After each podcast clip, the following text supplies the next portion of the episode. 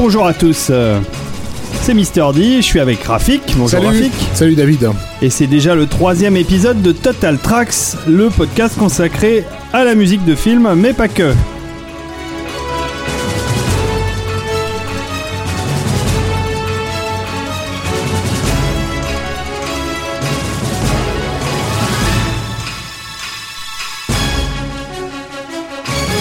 Oh, ça pète, ça pète ce Goldsmith. Comment, ça, comment ça va, Écoute- mon ami Rafik? Écoute, ça va très bien, d'autant plus que euh, on a eu encore une fois euh, plusieurs euh, compliments de pas mal de gens, parfois inattendus, hein, qui, qui écoutent euh, ce podcast et qui euh, qui, qui nous parlent sur les réseaux sociaux pour euh, nous dire à quel point euh, ça les a convaincus de ceci, cela, de, de se ruiner en, en, En- en disque. En disque, en CD, en vinyle, en cassette audio, Donc euh, cassette voilà. 8 pistes. On est très heureux de, de, de contribuer à la, à la- ruine de nos, de nos auditeurs et à l'en- à l'enrichissement de, de, de- des- Des maisons de disques disques, voilà. Intrada et autres euh, euh, maisons formidables. Crescendo Records, enfin je ne sais pas, je ne sais que dire. Donc, trois épisodes. Aujourd'hui, le troisième qui sera euh, la première partie d'un diptyque. d'un diptyque, oui, parce qu'on s'est on s'est dit que bon, déjà on voulait euh, consacrer un épisode à la musique euh, de, du jeu vidéo, Oui. Mais très vite en, en, en posant des, des titres qui nous semblaient emblématiques, voilà, euh, on s'est on s'est rendu compte que on, on avait tout simplement pas la place de de, de faire, ben, en gros, ce qui est une industrie culturelle euh, monstrueuse depuis les années 80, qui a produit un nombre incalculable de titres, euh, euh, résumé euh, un quart de siècle ou plus en, en une seule émission, ça semble impossible et on s'est demandé donc euh, comment comment comment faire pour caser tout ce qu'on voulait caser. Ben, Bah, en fait, il faut faire deux émissions. il faut faire deux émissions, c'est ce qu'on va faire. Euh, deux émissions qui auront pour, euh, pour, pour thématique l'avant et l'après, euh, on va dire le, le déblocage technologique, puisque donc euh, la première partie, donc cette émission qu'on va faire aujourd'hui sera consacrée à la musique de jeux vidéo à une époque où elle était euh, limitée par les par la par les Par la moyens techno- technologie. voilà, par la technologie. Et la, et la deuxième Et l'argent aussi, parce que c'est une donnée importante dans, dans, dans une musique de film. euh, il faut un orchestre, euh, il faut un compositeur, euh, ça coûte de l'argent. Et c'est vrai que peut-être qu'aux origines du jeu vidéo, euh, on n'avait pas forcément les moyens, euh, je pense aux développeurs indépendants, euh, de, de se payer un grand orchestre, un compositeur de renom, etc. Alors qu'aujourd'hui, c'est une chose assez courante que d'avoir euh, des grands compositeurs qui font de la musique de, de jeux vidéo. Et donc la deuxième, euh, la deuxième partie, elle sera consacrée à, à la musique de jeux vidéo à partir du moment où on a trouvé les moyens, tout simplement de de pouvoir euh, euh, avoir un peu un peu tout ce qu'on veut euh, en, euh, en termes de sonorité, que ce Ouais. soit des sonorités synthétiques, orchestrales, etc. Euh, donc en- c'est ce qui correspond grosso modo à l'époque PlayStation 1. Euh, C'est là où avec l'arrivée du CD, on a commencé à avoir des musiques entre guillemets normales dans le jeu vidéo. Disons qu'on s'est mis la, la barrière aux alentours des années 2000. Enfin, de 1999-2000. Voilà. Et mais euh, alors ça a été très difficile d'organiser cette émission, Rafik, parce que on se rend compte à quel point euh, elle ne sera pas exhaustive, parce que c'est juste pas possible. C'est impossible. Et mais en fait, on a mis dedans ce qu'on aimait musicalement, ce qu'on avait, euh, ce qui nous avait touché euh, musicalement, ce qui nous avait marqué, et aussi quand même euh, certains liens avec le cinéma, comme vous pourrez le, le voir dès euh, l'origine du jeu vidéo. Pas forcément ce qu'on aime. Il y, a des- il y a des morceaux qu'on va passer aujourd'hui que, que je n'aime pas du tout, que je n'écouterai jamais, mais qui, qui, qui nous ont marqués, c'est-à-dire qui ont voulu dire quelque chose à un moment donné. Toi et moi ne sommes plus très jeunes. On a eu cette chance Dans de, la tête. Voilà, mais on a eu cette chance de, de, de vivre euh, la- l'arrivée euh, du jeu vidéo dans, dans notre quotidien Mm, mm. et de voir euh, les, les évolutions. Et musicalement, il y a des choses qui nous ont marqué. On a remarqué à titre personnel certains trucs en se disant ah tiens c'est marrant. Ça commence à ressembler à ceci ou à cela. Le cinéma euh, essayait d'imiter le, le jeu vidéo du- du- d'une certaine façon musicalement. Et le jeu vidéo essayait d'émuler le cinéma de certaine façon aussi. Enfin, il y avait tout un dialogue qui s'est posé, dans, notamment dans les années 80.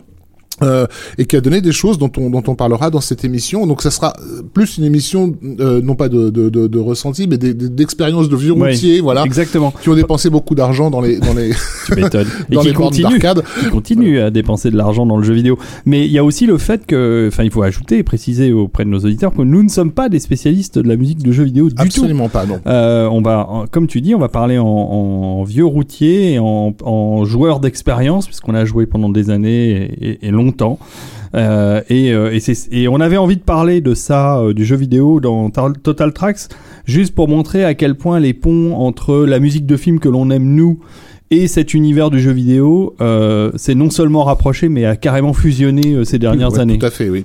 Euh, et et, et vers, vers quoi ça nous mène éventuellement? Mais ça, on, on le découvrira dans la deuxième, dans la La deuxième, deuxième partie. partie. Oui, parce que dans la première, on va aussi revisiter quelques musiques de films euh, qui m'ont, moi, en tout cas, personnellement, beaucoup, beaucoup marqué et que j'ai adoré et que j'ai écouté à répétition et qui font partie de cet univers du, du, du jeu vidéo.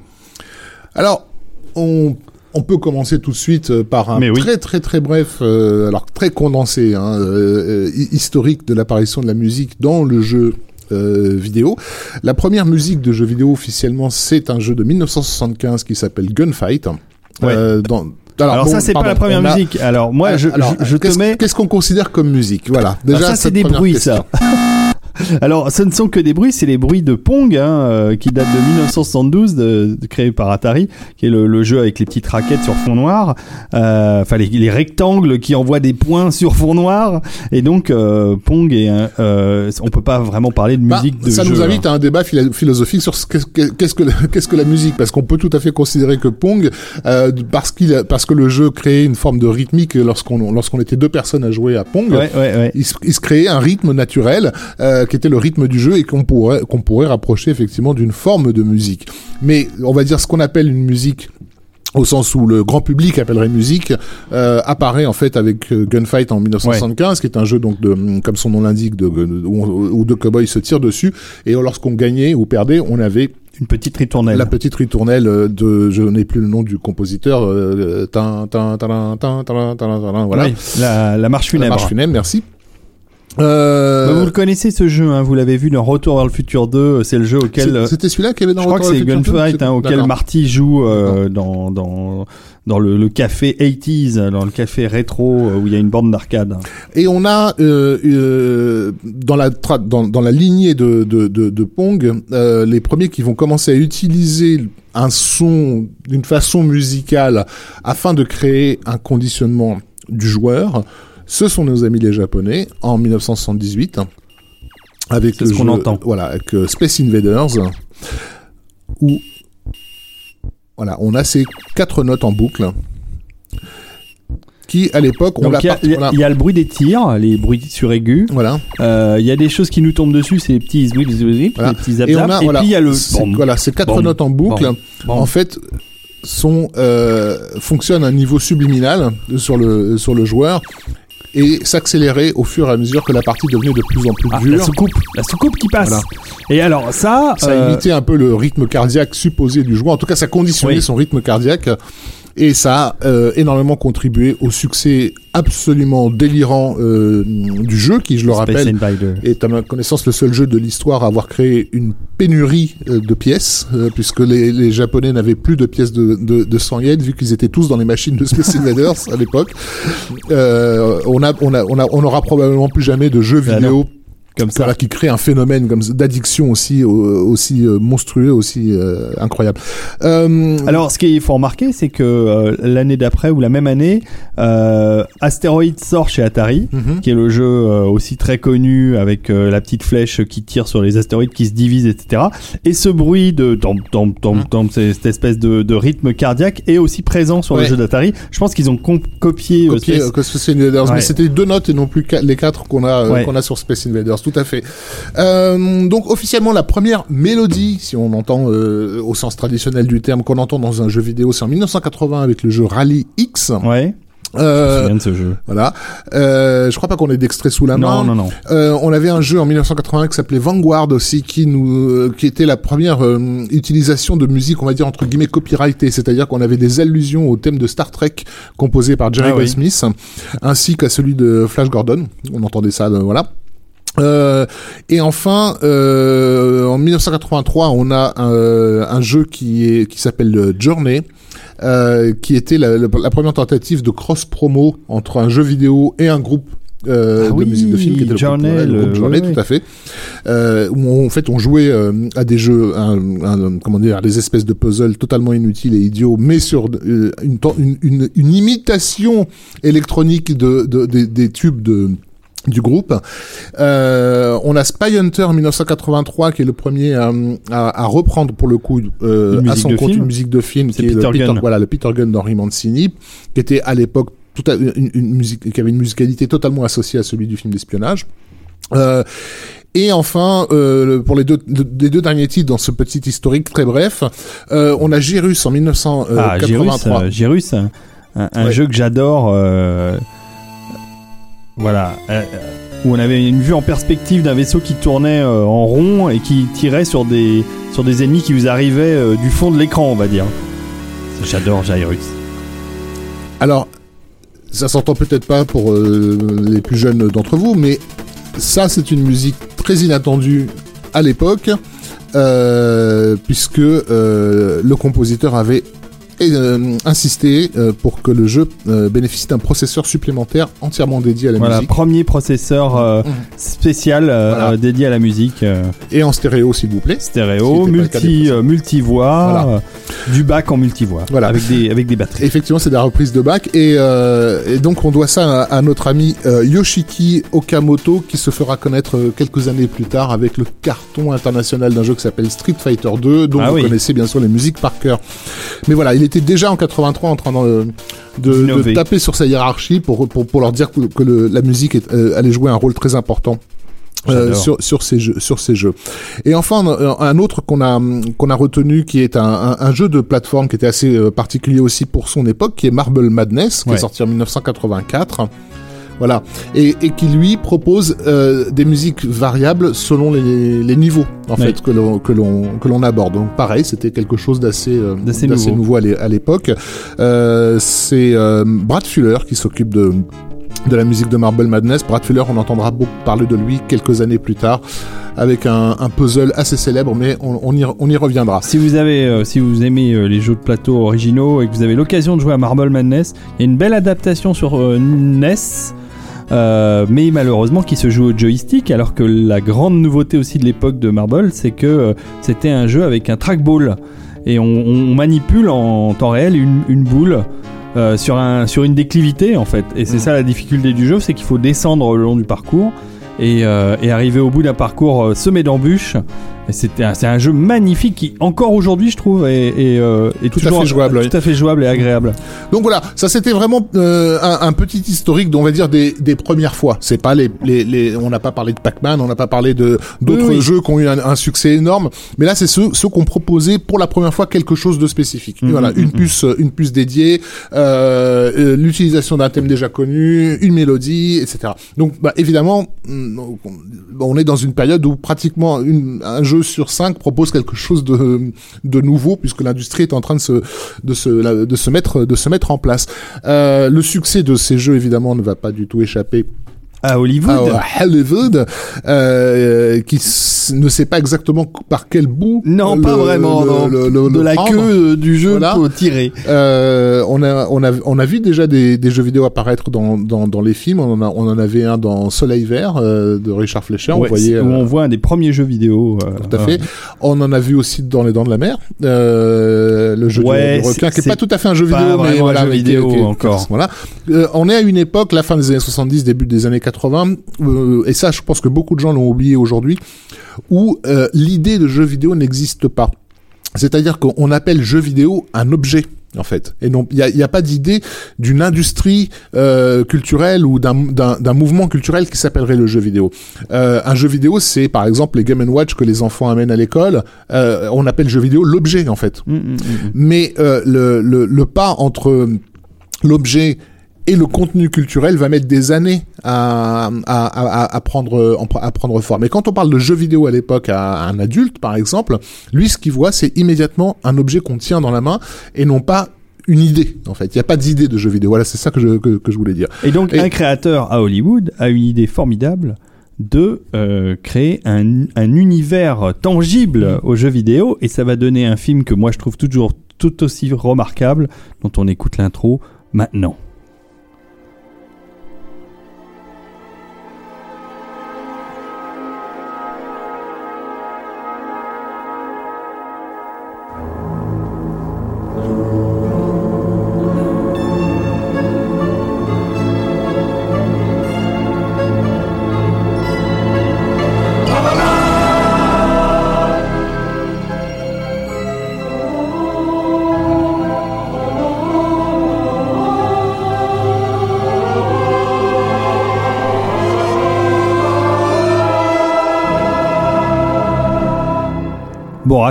Cette musique, c'est un, c'est un choc.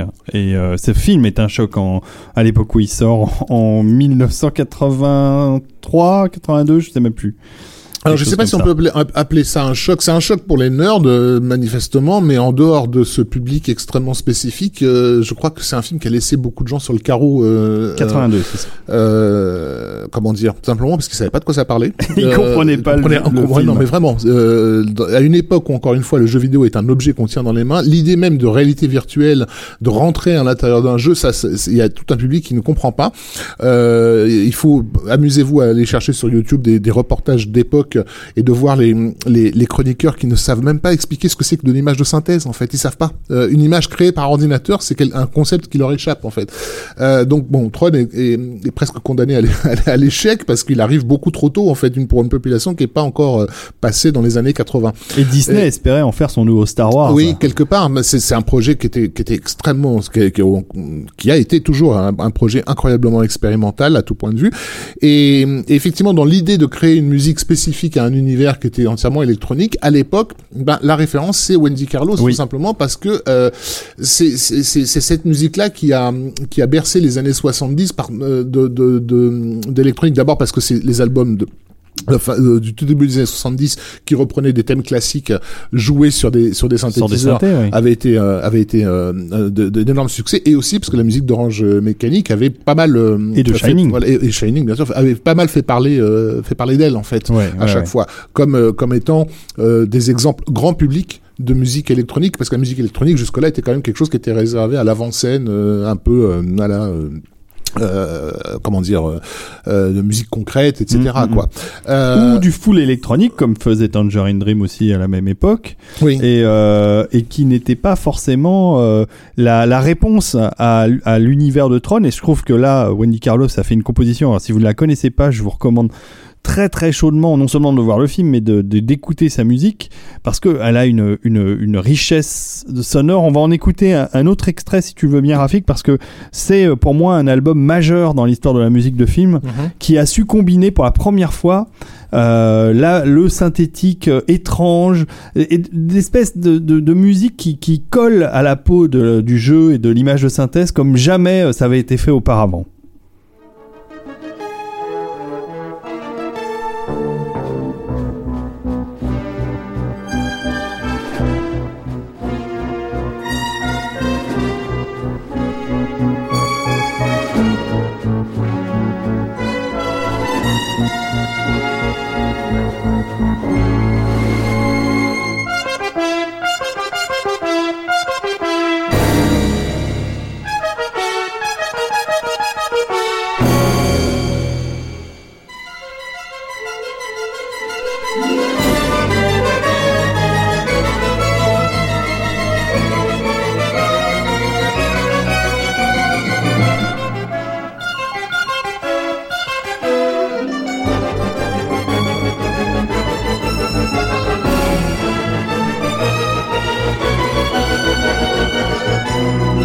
Étonnant, hein, ce mélange orchestre, synthé. Euh, ça, c'est une, une, scène d'action, celle où il vole euh, une barge solaire magnifique designée par, par Moebius, euh, qui avait designé aussi les costumes de Tron. euh, et voilà, c'est un morceau d'action, il fonctionne bien.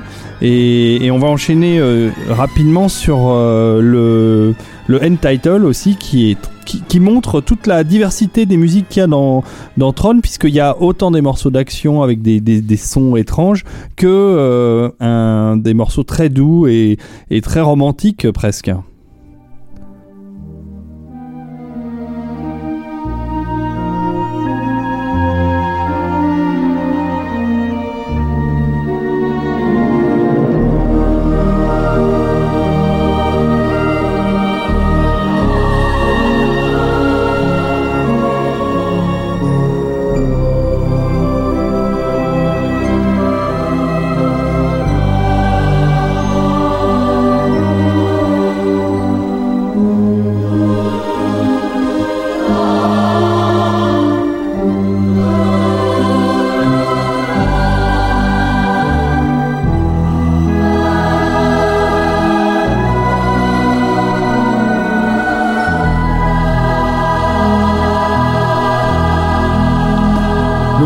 Clairement, on est dans, totalement dans le fantasme d'Hollywood euh, sur le jeu vidéo. C'est-à-dire que le, le, le, le film rêve de ce, qu'est le, de ce que sera peut-être le jeu vidéo dans, la, dans son Mhm. avenir. Et de, ce- il, il imagine un, un- un univers très complexe, euh, graphiquement très évolué, chose dont le jeu vidéo était euh, totalement euh, euh, éloigné à l'époque. était incapable de- de- d'un tel rendu, quoi.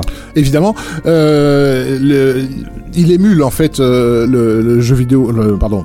Le, le cinéma tente d'émuler une idée de, de, de ce que peut de ce que peut être le, le- le jeu vidéo et le jeu vidéo de lui de son côté va tenter d'émuler euh, euh, le, le cinéma et on va avoir euh, en- en- dans, la- dans, dans ce dialogue qui s'installe entre Hollywood et, et, et le jeu vidéo un, un cas assez euh, Atypique. atypique voilà quelque chose qui ne fera pas école qui est le jeu vidéo sur laserdisc Oui. qui va sortir donc en 1982-83 parce que Laserdisc existe déjà depuis 75 dans mon, dans, dans mon Ouais, souvenir, 60, hein, le support quoi. Oui, c'est Philips l'inventeur. Et il y a cette idée qu'effectivement avec un Laserdisc on peut passer très rapidement d'une séquence à l'autre euh, et donc il y a- l'idée d'allier ça à, à, à- à du jeu vidéo c'est-à-dire à une manette qui selon qu'on aille à droite ou à gauche euh, dans le temps imparti nous mènera à une séquence ou à une autre et, et ça va créer en fait euh, Don Bluth qui a quitté le studio euh, Disney pour fonder sa propre so- société va créer un, Un jeu vidéo. un jeu vidéo qui s'appelle voilà mythique aujourd'hui qui s'appelle Dragon Slayer.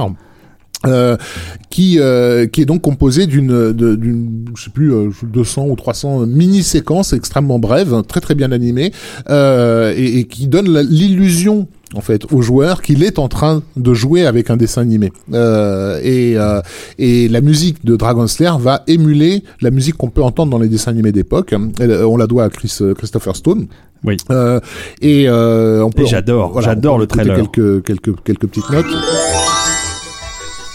Dragon's Lair, the fantasy adventure where you become a valiant knight on a quest to rescue the fair princess from the clutches of an evil dragon.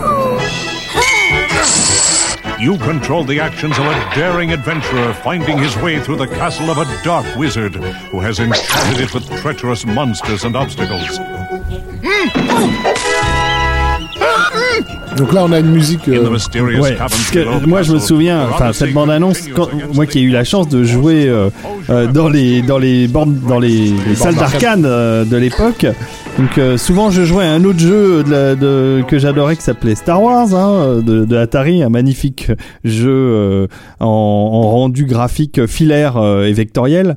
Et, euh, et j'avais une borne d'arcade de Dragon's Lair à côté et la et cette petite ritournelle, cette petite bande annonce tournait en boucle toutes les 3-4 minutes.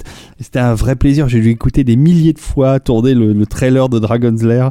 Et euh, voilà, j'ai pas énormément joué parce que je regardais plutôt les autres jouer. C'était l'intérêt, c'était de regarder ce En fait, qui voilà. était bon. le, le- le jeu en lui-même n'avait aucun intérêt. Il s'agissait vraiment d'aller à droite, à gauche, euh, en bas, en haut, sans, euh, en- en rythme.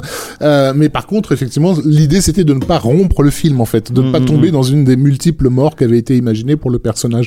Euh, il a eu des suites. hein. Il y a eu un Dragon Slayer 2. Il y a eu également la version SF qui était Ouais, Space, Space Ace, hein. Donc tous les trois euh, faits par euh, par euh, Don Bluth. Don- Bluth. Donc la, la, la musique qu'on a entendue derrière, les jeux vidéo de l'époque n'ont pas les moyens d'avoir une musique comme ça. C'est une musique électronique, mais qui tente d'imiter, d'émuler la musique euh, orchestrale qu'on avait dans les films euh, de, de, de fantasy médiévale de, de- des années 70.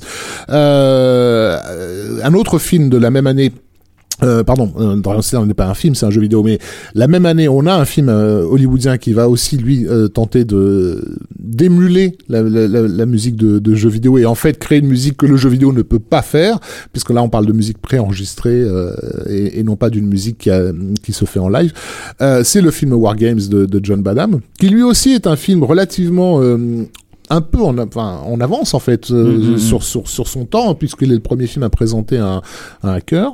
Euh, il est le premier film à familiariser le public avec l'existence d'un réseau internet euh, qui circule d'ordinateur en ordinateur. Alors il n'y avait a- pas d'in- d'internet à l'époque, Il y avait mais c'est un, du tout un de- réseau. euh, même, même même en Enfin, France. c'est le réseau euh, euh, point à point. Oui. Toute la différence d'Internet, c'est que c'est un réseau point à point. On se connecte à un modem et on échange des données entre Mm. deux points. Euh, la grande force d'Internet, euh, c'est qu'en fait, on est passé par des serveurs et des adresses euh, qui nous permettent de relayer l'information euh, non de manière non linéaire. Mais euh, mais c'est c'est la chose qui est formidable avec Wargame, c'est que c'est un film à revoir clairement même euh, aujourd'hui parce que d'abord il y a Matthew Broderick qui est excellent euh, dedans et euh, il y a surtout un, un un humour, une espèce de, de second degré euh, qui qui était pas forcément euh, euh, perçu à l'époque du film. Et qui, euh, quand on écoute la musique, on se rend bien compte de ce, de ce côté euh, ironique et, euh, et amusant de Wargames. D'ailleurs, on va écouter, on va écouter un des, un des morceaux qui, alors lui, fait appel à, à l'imagerie du jeu vidéo. Et après, on écoutera un morceau d'action. Donc musique d'Arthur Rubinstein. Formidable compositeur. Moi, j'aime beaucoup.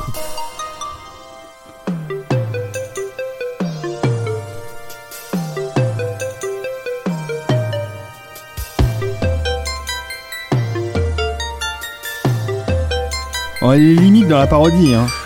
En fait, on est on est dans une imitation euh, de, de ce qu'on peut à l'époque entendre dans les salles d'arcade, mais en- avec une sonorité, euh, avec une bien meilleure sonorité en fait. Ah ouais, Les, les jeux vidéo de l'époque n'ont pas les moyens d'avoir ce, ce type de sonorité-là. ça va venir vite. Et donc, euh, Rubinstein, euh, qui a, a- a travaillé beaucoup pour John Badham, euh, il a fait une excellente musique pour Étroite Surveillance et aussi pour, pas Supercopter, Tonnerre de feu. Tonnerre de feu, qui a inspiré Supercopter derrière. Et donc voilà, justement, il y a une, il y a aussi une poursuite en hélicoptère dans, dans Wargames et on va, on va écouter le morceau tout de suite. Vous verrez que c'est- drôle quand même ça. C'est les années Pouet, 80, pouet. mec. Donc voilà la, la poursuite en hélicoptère qui est nettement plus sérieuse.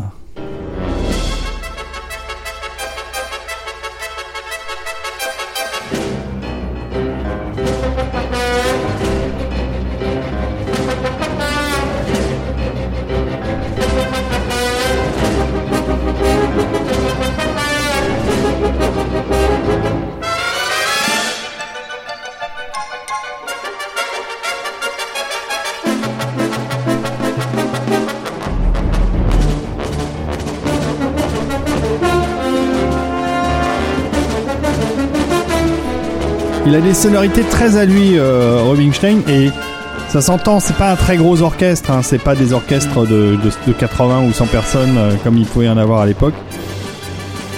Il y a un côté un peu euh, West Side Story euh, dans ses enchaînements Oui. euh, Tout à fait. sonores. Bah, moi, c'est un compositeur pour qui j'ai beaucoup d'affection. Voilà, c'est Wargames. 1984, c'est ça? 1983. 3. Euh, donc euh, voilà, euh, on a, on voit, on voit comment Hollywood assimile à l'époque tous ces univers qui lui échappent, hein, euh, qui sont vraiment une culture euh, en germe, quoi, euh, qui sont donc jeux vidéo égale hacker égale euh, réseau internet, enfin réseau intranet, euh, pas pas intranet mais ARPANET pardon, euh, et voilà égale euh, égale un truc arrive en fait on sait pas ce que c'est, une nouvelle culture commence à se développer, on sait pas ce que c'est, mais en tout cas a priori elle aura cette musique là. Donc c'est un peu ce que ce que ce que euh, la musique de Wargames nous nous, nous annonce, euh, comme tu l'as dit, avec euh, avec une forme d'humour et de, de caractère ludique, parce qu'effectivement, c'est on insiste beaucoup dans le film sur le caractère ludique de- du, du personnage principal qui va en gros déclencher le, le, le début d'un conflit mondial euh, simplement pour le fun quoi. Euh, donc Il, il savait pas trop ce qu'il faisait non plus, mais bon. mais c'était c'était c'était assez assez intéressant. On a eu ensuite en 1984 euh, un autre film parce que Wargames nous mettait aussi euh, face à la question de l'intelligence artificielle, bon qui n'était pas quelque chose de nouveau au cinéma, on l'avait déjà depuis euh, 2001 Odyssée de l'espace. Mais on- elle- elle- elle- cette intelligence artificielle, elle commence à débarquer dans les foyers. Euh, et, et ça va être donc le, le, le, le- le pitch d'un- film, d'une comédie romantique d'un type un peu particulier qui va sortir donc l'année suivante, qui est Electric Dreams, dont le La titre... Belle et l'ordinateur, Voilà, le euh, titre français. Alors oui, euh, tout à fait, Rafik. Ce qui est intéressant, c'est de voir que jusqu'à présent, euh, le jeu vidéo, c'était principalement la borne d'arcade Oui. ou la console de jeu pour ceux qui avaient les moyens de s'en payer, parce que euh, faut replacer à son époque le, le- une une télévision ou une Coleco, euh, qui sont des consoles euh, assez haut de gamme. Alors en fait, la seule console grand public pas trop chère, c'est l'Atari 2600 Oui. mais elle est vraiment très, euh, très, très- pas de très bonne qualité euh, graphique, on va dire, ni même sonore. Par contre, les, les, les vraies consoles qui, qui ont des jeux un peu évolués, La Mattel, Mattel, ouais. la, la Coleco par exemple, euh, là ça vaut cher, ça vaut très cher, et on va retrouver le jeu vidéo, il va apparaître grâce à- au développement du PC, de l'ordinateur personnel, les 8 bits pour l'Europe Principalement, beaucoup de, machines qui viennent d'Angleterre comme les Sinclair ou les Commodore, euh, etc. Tout ça va, se développer petit à petit dans le foyer. Euh, euh, les Américains auront Texas Instruments, le TI 99 4A, etc., etc. Et il n'est pas surprenant de voir un, film comme Electric Dreams véhiculer toute cette imagerie d'ordinateur personnel et euh, le jaillissement d'une intelligence artificielle euh, au, au- au- le fruit du hasard euh, total puisque euh, je me suis, si je me souviens bien le héros renverse une coupe de de champagne, champagne sur son ordinateur et donc ça donne vie à l'ordinateur d'une certaine façon. Alors ne et faites pas voilà. ça chez vous. Et, Je- euh, et, et- et Si cet vous- ordinateur va euh, va euh, tomber amoureux de la voisine euh, qui est une musicienne en Oui. fait. Euh, et, alors le film est aussi réalisé, ça c'est pour, pour l'anecdote, euh, par ce qui à l'époque est considéré comme un génie du vidéoclip, hein, qui est Steve Barron, qui Mm. va qui a notamment fait le clip de Billie Jean de Michael Jackson et d'autres titres très importants de- pour, pour l'époque. Euh, donc c'est la première fois qu'on a aussi un clipper qui passe à la à la réalisation. On en aura plein d'autres par la suite, mais là Oui. c'est c'est Bon une à peu première. près à la même époque il y a les Russell Mulcahy. Russell Mulcahy arrive la- l'année euh, suivante avec euh. Razorback et Highlander, ouais, tout à Mhm. fait.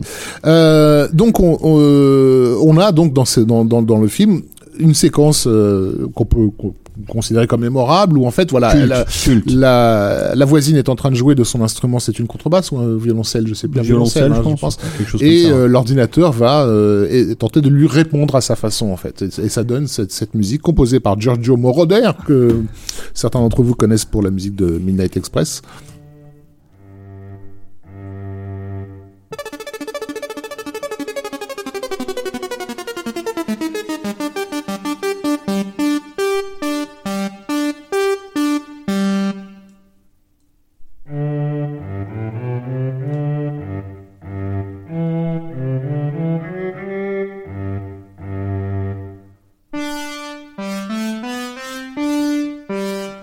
Donc l'ordinateur et la belle sont séparés par les conduits d'aération Ouais, et s'entendent à travers les conduits d'aération de la- de l'appartement. Ce qui, f- il est quand même très mal isolé cet appartement. hein, je tiens à le signaler.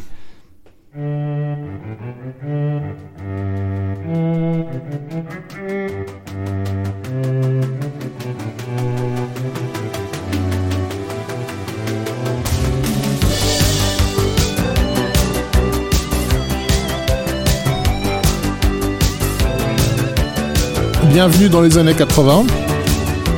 Dommage qu'il n'y ait pas l'image parce que j'ai un sourire béat. Moi, ça me fait rire. hein. David se, sou- se souvient de sa chemise à fleurs. Là. Je l'ai toujours. Euh, donc voilà, La Belle et l'ordinateur, Electric Dreams, qui est pas un film qui aura marqué l'histoire du cinéma, vraiment. mais mais, euh, mais mais clairement, ça fait partie de ces films euh, qui font l'histoire du jeu vidéo et l'histoire du jeu vidéo dans le cinéma, parce qu'il y en a pas la- tant que ça finalement. et de et de la place de la musique en fait électronique euh, là-dedans. Parce que on a on a comment dire euh, même si on, on retient les années 80 qu'il y a eu beaucoup de musique de films électroniques, en- il n'y en a pas eu tant que ça en Non. fait. Parce que le- euh, c'est la musique électronique, par définition, elle se remarque. Euh, le, le spectateur est alerte lorsqu'il y a de l'électronique dans la musique, à l'époque, du moins. Alors que sur du score, ça passe comme une lettre à la poste. Enfin, sur le score euh, orchestral. Euh, mais donc il faut il faut justifier le fait d'utiliser de la musique électronique à fond et, et le jeu vidéo est évidemment un des un des moyens par lesquels on a toute l'attitude pour euh, pour électroniser à mort sa Ouais, bah là, ils sont pas gênés. Hein. sa musique. Euh, D'ailleurs, le score n'existe pas euh, d'Electric Dreams. Euh, si vous voulez le sortir en CD, c'est l'occasion euh, de contacter Giorgio Moroder. Il y a juste ce morceau-là. Il n'y a pas les autres morceaux du, du, du film et c'est bien dommage. notamment la sorte euh, c'est Pac-Man hein, L'attaque ça, de Pac-Man, ouais, dans de la Pac-Man maison. dans la maison ouais. Ouais. Euh, donc voilà la même année euh, Disney revient à la charge euh, Non, c'est pas Disney. c'est pas Disney Non, qui- non, non, c'est produit par. euh, je crois que c'est produit par Spielberg, mais c'est pas Disney. Je crois que c'est Amblin, mais euh, c'est pas Disney. On va vérifier. On va vérifier. Euh, donc la même année, en effet, un film, euh, euh, en tout cas écrit et, et réalisé par Nick Castle. C'est de ça dont voulais ouais, parler. tout à fait Je crois pas que ce soit Disney. Je crois que c'est produit par Amblin, dont le pitch, moi, m'avait extrêmement plu à l'époque. oui et la bande-annonce aussi m'avait vachement attiré. Et d'ailleurs, je trouve toujours que le pitch était, était très malin, puisque c'est l'histoire d'un jeune qui joue à un jeu vidéo dans son, dans, son- quartier. Alors, son quartier, c'est une espèce d'assemblage de mobil-home euh, c'est un garçon. On va donner le titre déjà. euh, donc, défavorisé. Bah oui, ça s'appelle The, The Last Starfighter The Last en anglais, Starfighter. Starfighter en français. Et, euh, et donc il y, a un- il y a un très beau Blu-ray américain, mais il y a malheureusement plus de. Et tu as raison, c'est pas du tout Disney, c'est Universal Pictures. C'est euh, Universal. Et je crois qu'il y, a- quand même du Spielberg derrière, parce que Nick Castle était un proche de, de Tonton. Donc, euh, donc il y a dû y avoir des influences pour, euh, pour produire le film.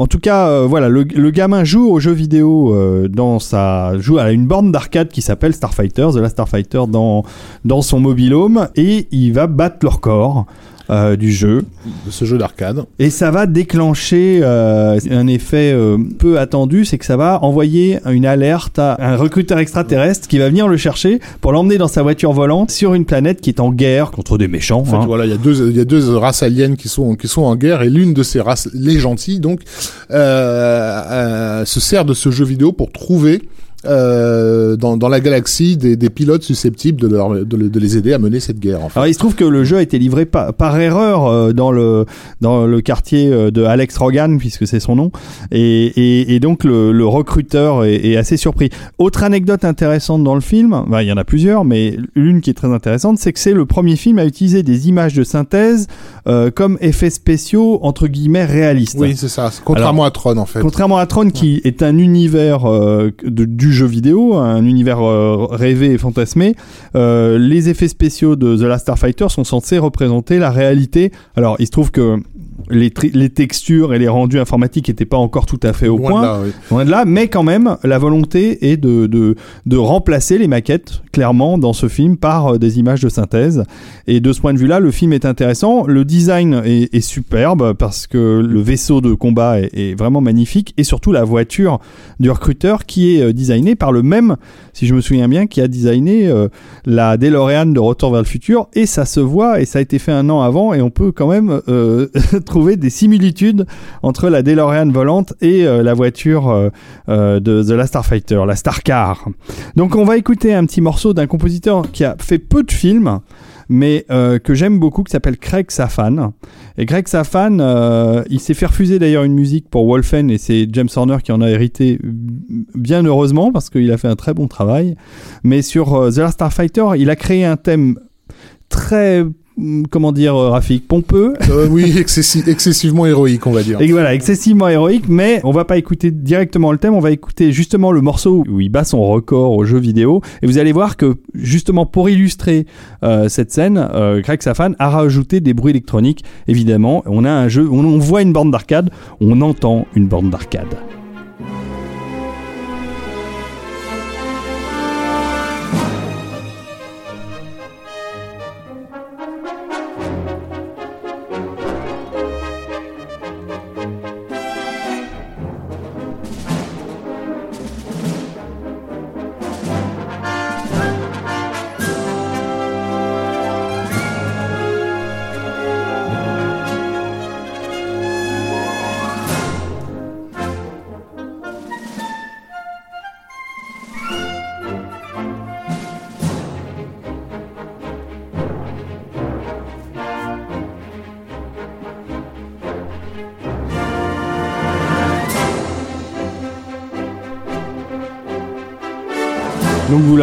Remarqué, un score euh, super héroïque euh, avec euh, Bah, qui, qui joue sur les sonorités de Star Wars, euh, en tout cas ce qui à l'époque est identifié comme la musique de l'espace. Exactement.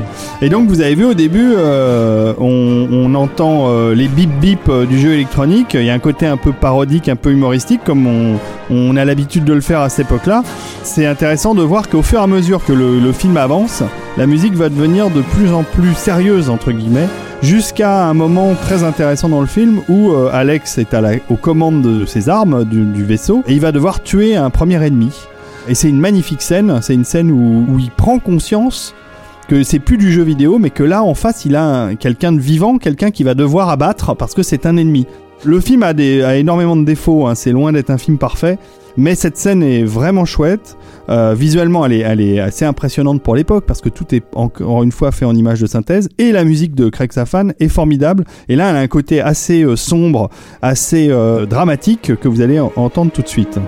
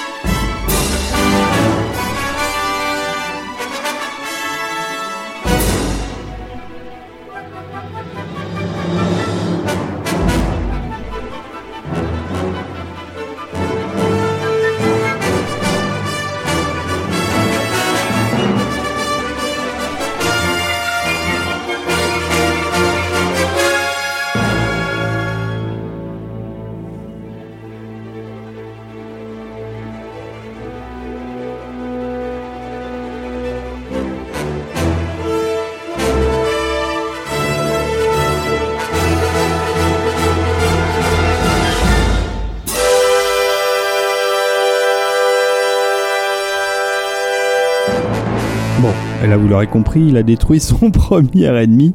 Euh, je vous ai spoilé le film, mais euh, vous inquiétez pas, vous ratez pas grand chose. Le film, euh, vous pouvez le regarder si vous voulez vous amuser. Malheureusement, il y a, même plus. Je, crois que les, j'a- j'avais commandé un DVD français dont la, la piste VF, qui était pourtant formidable, et, a été complètement dégradée. Le son est très mauvais. Donc voilà, je vous recommande plutôt la version originale sur le Blu-ray américain avec les sous-titres en français qui sont présents. Euh, et sinon, je vous recommande chaudement d'écouter la musique de Craig Safan, qui est euh, une des grandes musiques des années 80. Je trouve un des grands scores de cette époque parce qu'il y a y a plein de belles choses dedans. Voilà, c'était mon opinion, Rafik. T'as remarqué, je te laissais parler. Ah hein. bah je sais que tu connais mon amour pour Craig Safan et pour aussi un autre score dont on parlera une autre fois, qui est celui de Remo Williams, sans armes et dangereux. Revenons aux jeux vidéo. Parce que là, oui, effectivement, jusque là, on a, euh, on a euh, la c'est la vision qu'a que- Hollywood d'une version complètement fantasmée en fait du monde euh, de, du jeu du jeu vidéo. Le jeu vidéo lui-même, pour l'époque, est, est d'ailleurs en crise, hein, puisqu'on a eu le grand crash, euh, comme on l'appelait a, posteriori de 1983, qui a em- emporté euh, le, le- le géant euh, Atari. Euh, C'est l'époque où on enterre dans le désert du Nouveau-Mexique euh, toutes les cartouches du jeu E.T. Euh, voilà, le plus mauvais jeu de tous les temps a priori. Euh, où en fait, voilà, on a que c'est une La industrie qui a- première bulle du jeu vidéo qui a ça, il y a explosé. on, a, on a capitalisé à mort sur le sur le boom de cette in- in- industrie-là et effectivement il y a eu un, un retour de un retour de bâton qui en fait est une restructuration. Euh, mais le temps que ça se restructure, on a l'impression que c'est fini. On a à l'époque des gens qui disent le jeu vidéo c'est Euh, ce qui va en ressortir en fait, c'est comme je le disais tout à l'heure, jusque là le jeu vidéo était un objet. Ce qui va en ressortir, c'est que le jeu vidéo va commencer à devenir une idée. Euh, et euh, et, c'est de l'autre côté du globe, hein, de l'autre côté du Pacifique, que beaucoup de nouvelles choses vont, se passer. Nos amis japonais, eux, ne vont pas avoir la même difficulté à se à se réinventer. Comme euh, comme tu le disais par rapport à, à, te- à tes souvenirs de la de la borne d'arcade de, de Dragon Slayer, euh, tu te rappelais qu'elle tournait en boucle en fait cette cette cette Ouais. euh, cette petite fanfare. Et effectivement, c'est quelque chose de très important dans la musique de jeux vidéo à l'époque, qui est l'idée d'attirer immédiatement le chaland. Et beaucoup beaucoup de de jeu fonctionne en fait sur un principe euh, de, de, de, de, de fanfare. Il y a toujours une petite mélodie spécifique à, à- d'avant-jeu en fait qui est là pour te dire hé regarde je suis Viens là. me voir. viens donne-moi des sous. Euh, et, euh, et, et, et ce côté fanfaronesque euh, est, est super euh, super important. Euh, une fois qu'on a commencé à jouer il peut y avoir d'autres musiques qui, qui s'enclenchent. Parfois parfois pas. Ça dépend des, des, des jeux.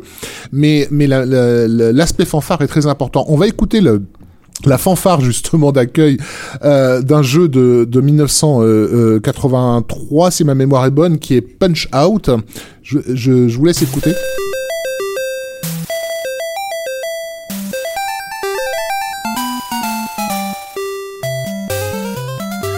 Voilà donc Ça, c'est chez les Japs. ça c'est du côté quand même japonais très américain. Non, mais c'est ludique c'est sucré ça donne envie de c'est euh, la fête foraine hein, donc c'est ça, ça donne envie de d'y dépenser euh, d'y dépenser des sous en, tout- en tout cas pour, les pour les gamins qui tirent leurs parents vers ces lieux malfamés que sont les salles d'arcade à l'époque euh, malfamés et enfumés Euh, je me rappelle que ça fumait beaucoup Oui. quand on a quand t'as 8 ans et que t'es autour d'adultes qui clapent non-stop la loi Evin n'était pas encore passée. et, Et donc dans Punch Out, il n'y a pas que ce thème. euh, Non, on a aussi après aussi de- le, de- le de- thème qui, parce que c'est un jeu euh, de boxe, C'est un jeu de boxe, ouais. Donc on a un thème qui ressemble à un thème de boxe.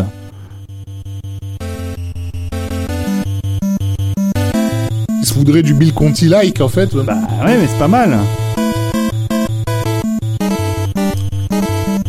Parce que, évi- évidemment, la boxe à l'époque, c'est avant tout Rocky. Donc on joue un peu sur ces, sur ces, sur ces gammes. Pourquoi euh, avoir choisi ce titre-là? Parce qu'en fait, euh, il, est, il est composé par un monsieur qui s'appelle Koji Kondo Oui. et euh, qui est un, un gars qui n'a pas eu de, de formation euh, classique, mais qui depuis le plus jeune âge, depuis qu'il a 5 ans, est habitué à, à, à jouer sur des, sur des orgues électroniques. Donc il a, il a euh, une, une certaine facilité à sortir des, des, des, des mélodies simples euh, euh, est très adapté à la musique électronique et, il va être engagé euh, chez chez Nintendo pour pour s'occuper du développement de la musique de pas mal de leurs de leurs jeux d'arcade. Et plus tard de, des jeux euh, sur la Famicom qui sera rebaptisée euh, la, la, la, la NES. NES.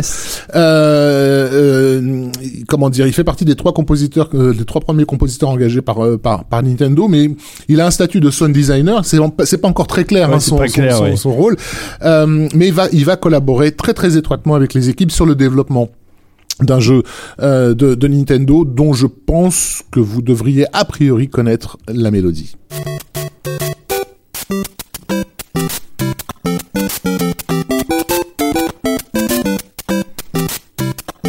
Ça me dit quelque chose. C'est Alors- tellement connu. C'est euh, probablement le premier ou deuxième morceau de, de jeu vidéo le plus connu euh, au monde, euh, avec 60 millions d'unités vendues. Je crois que c'était un peu, euh, voilà, un peu, un peu difficile de, de- de passer outre. Ah, puis il y a eu tellement de, déclinaisons Voilà. ensuite. C'est, c'est un cri de ralliement. Mais, mais ce qui est intéressant, c'est que c'est une musique qui a été composée, en, comme je l'ai dit, en étroite collaboration. C'est-à-dire qu'elle est, elle est pas faite une fois que le jeu est terminé. Euh, euh, ils bossent avec les développeurs sur le rythme même du jeu, en fait. Donc toute l'idée euh, de, de Koji Kondo, euh, c'est euh, d'accompagner ce qui sera a priori les mouvements émotionnels et physiques du joueur. Euh, et son choix d'une musique, euh, là en l'occurrence très euh, on est entre les Prime voilà, sautière. on est entre entre les Caraïbes et la musique latino-américaine Ouais. en termes de, de, de- de- c'est presque une bossa nova quelque part. Pardon. En fait, elle vient de l'idée que il- lui, il a la sensation que le personnage est dansant, en fait, que le, que le joueur fait danser le personnage. Et c'est ce qui donne tout Oui, son... parce que les gens le savent peut-être pas tous, mais c'est pas la première apparition de Mario euh, dans Non, un jeu vidéo. Il hein. était dans, il était dans le jeu Donkey Kong, euh, qui était euh, en, en borne d'arcade, qui avait été déjà un énorme carton, mais sauf qu'il avait pas encore de nom. Euh, là maintenant, il est identifié comme étant Mario, le plombier. On lui a créé toute une, Tout un univers. tout un univers, on va dire, basé sur a priori ce, ce, ce, plombier qui effrayait les, comment dire, l'équipe euh, américaine de Nintendo. Enfin, les Japonais qui étaient installés euh, euh, avaient affaire à un plombier italien qui s'appelait qui s'appelait Mario et ils, avaient décidé d'appeler le personnage en fonction de ce plombier parce qu'il leur faisait peur. Mais mais le truc, voilà, c'est que c'est que la, la musique est vraiment là pensée comme elle est plus pensée comme une fanfare puisque la Famicom n'est pas une, console d'arcade hein, c'est quelque chose auquel le joueur va jouer chez lui.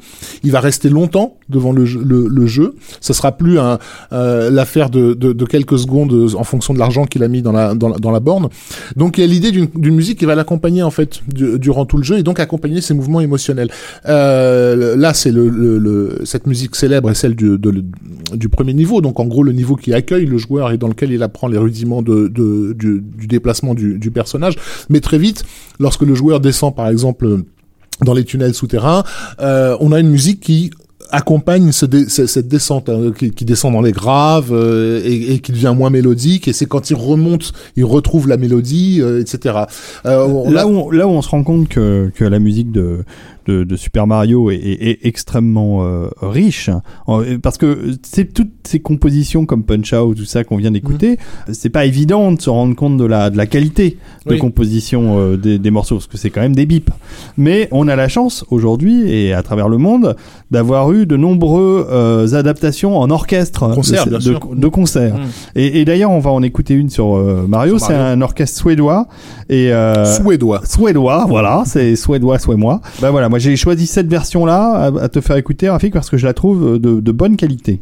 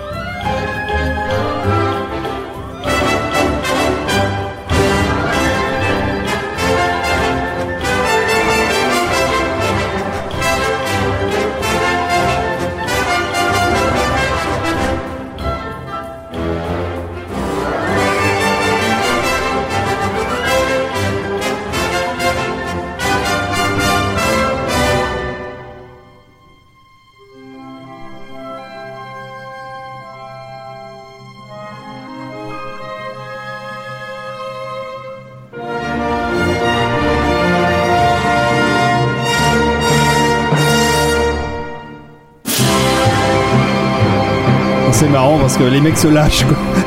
C'est- Mario, quoi. C'est. Alors, allez, ils y vont. Donc voilà, ce qui est, ce qui est marrant, c'est cette musique donc qui a qui a 30 ans, hein, euh, 40, 40 presque. Euh, tout ça euh, est parti de quelques bips euh, sur une console. On donne des morceaux. Toute la difficulté était bien sûr d'avoir des mélodies euh, qui, qui puissent ressortir avec euh, des moyens extrêmement limités. Enfin, je sais pas, je suis pas euh, un technicos, mais on, on est, c'est de l'ordre du, du, Des trois voix. du, euh. du kilo-octet, quoi. De, Ah oui, oui, euh, Il y a très peu de mémoire, il y a mais c'est rien surtout. comme mémoire pour pour faire ces pour faire ces, ces musiques là. Donc c'est vraiment effectivement un challenge de de donner ne serait-ce que l'illusion euh, d'une mélodie avec des basses, euh, des, lignes mélodiques qui s'interpénètrent, des accords, tout ça c'est effroyablement complexe. Il faut quelqu'un comme Koji Kondo qui, qui, en- encore une fois depuis qu'il a 5 ans est habitué à créer euh, ce, genre de, sonorité sur ses claviers. Il va enchaîner aussitôt avec un autre titre qui deviendra lui aussi complètement mythique, hein, qui est le, fameux Legend of Zelda, qui sort en 86. Voilà, on, on, entend. Donc on entend la version euh, en bip.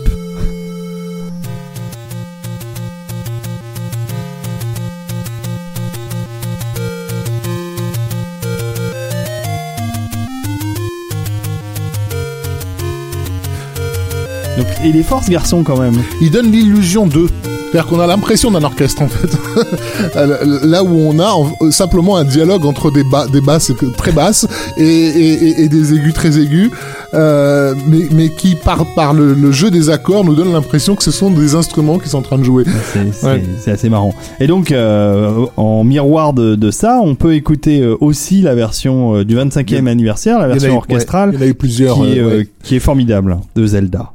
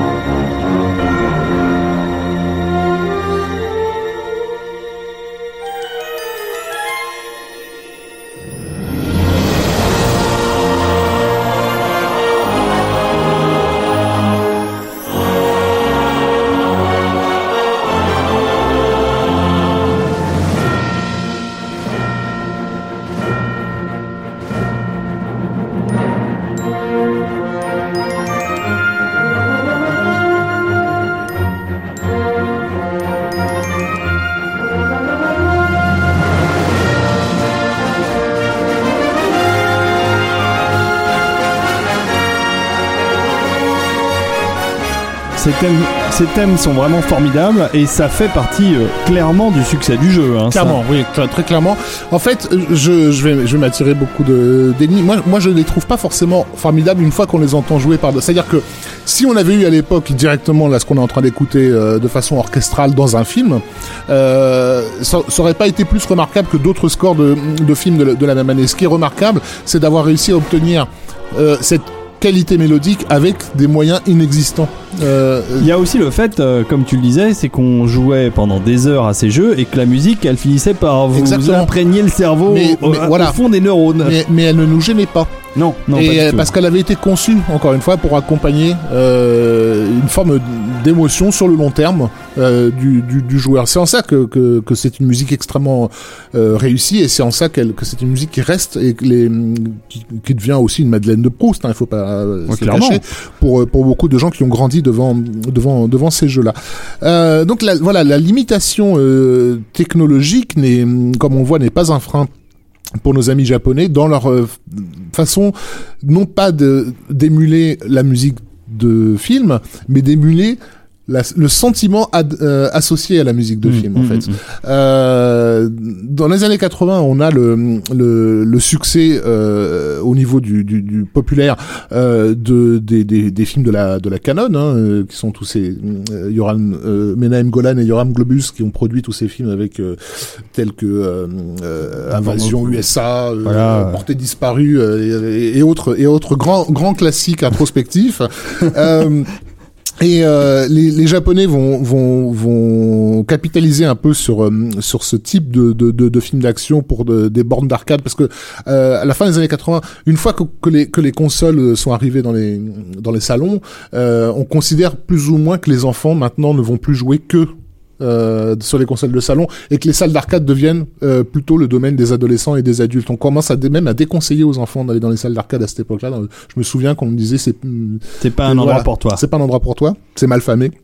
Ouais, Euh, nous, on était trop vieux. et, et on entendait les, ça pour les plus jeunes. et les, et les jeux en fait proposés dans les, dans les salles d'arcade bah du coup s'adaptent euh, d'ailleurs je parlais tout à l'heure de Street Fighter 2 c'est c'est dans, dans dans ces eaux là qui va que, que- qui va qui va faire son son, Son succès, apparition. voilà et euh, donc dans la grande tradition euh, de la de la de la canon on a ce, on, on a un jeu qui s'appelle euh, Opération Thunderbolt euh, donc un jeu japonais alors il y a je sais pas combien de compositeurs là-dessus je crois qu'il y en a cinq il y a euh, Katsu euh, Katsuhisa Ishikawa Yagi Pochi Isaoshi Yojiro Ogura enfin il y en a plein euh, qui, ont bossé sur, sur ce jeu. Mais ce qui est, ce qui est extraordinaire c'est comment ils ont réussi à retrouver avec leur euh, leurs moyens euh, technologiques, une qualité musicale euh, que même la Canon n'a jamais eu en fait, euh, ou presque, mais qui ressemble beaucoup à ce que Goldsmith avait fait pour le film euh, Extrême Préjudice, Ouais. sorti en 1985, et qui était une musique euh, électronique.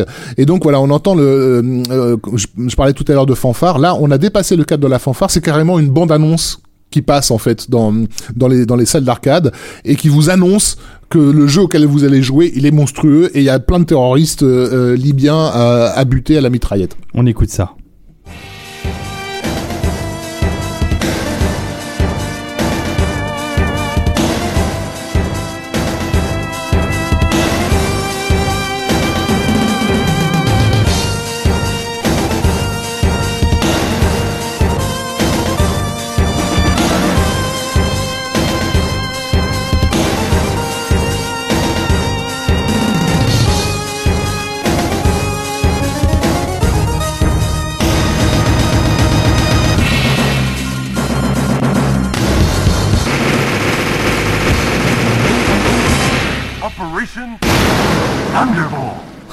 J'adore la synthèse. Alors euh, ça c'est marrant, mais mais euh, tu as raison. euh, ça, on est vraiment dans les dans l'esprit canon. Mais attention, euh, c'était pas le premier jeu à avoir euh, donné euh, ce côté, euh, cet esprit euh, à la Rambo, on va dire. Alors, en tout cas, le jeu qui fait référence à, à le plus à Rambo euh, au milieu des années 80, c'est pas le jeu tiré du film parce qu'il existe. Hein, C'est euh, Commando. Un, jeu d'arcade à l'origine et porté euh, sur euh, les petites machines 8 bits. Ça me permet de revenir euh, sur un compositeur que j'ai adoré à l'époque, qui a un nom un peu particulier, qui s'appelle Rob Hubbard, et non pas Ron Hubbard, euh, le, le fondateur de la scientologie. Rien à voir. Rob Hubbard est un, est un geek. hein. Allez voir euh, sur euh, Internet, allez voir sa tête sur YouTube. Il a une tête de geek. Il a des grosses lunettes, des, des, une touffe de cheveux frisés, une petite moustache d'années 80, et on sent le mec complètement plongé dans ses ordinateurs. Et surtout, la caractéristique de ce garçon, c'est qu'il va composer pour le Commodore 64, qui, faut pas l'oublier, est une machine assez révolutionnaire quand on l'a eu entre les mains à l'époque, puisque c'était la première machine à avoir trois voix euh, pour la musique. Et ces trois voix, ça va donner un son polyphonique à la musique de jeux vidéo euh, en- entre 1983, 84, 85, vraiment nouveau pour les utilisateurs. Et Rob Hubbard va savoir en tirer la quintessence. Et je vais vous faire écouter, alors non pas Commando, qui est un de ses, un de ses bons morceaux, mais, mais un de ceux que j'aime le plus. Il y a Monty on the Run aussi, qui est très très bien. Et je vais vous faire écouter un extrait de, de Crazy Comets, un morceau du, pour le Commodore 64 de 1985. Et vous allez voir qu'avec trois pauvres voix, euh, le garçon arrive à tirer euh, quelque chose d'assez, d'assez étonnant.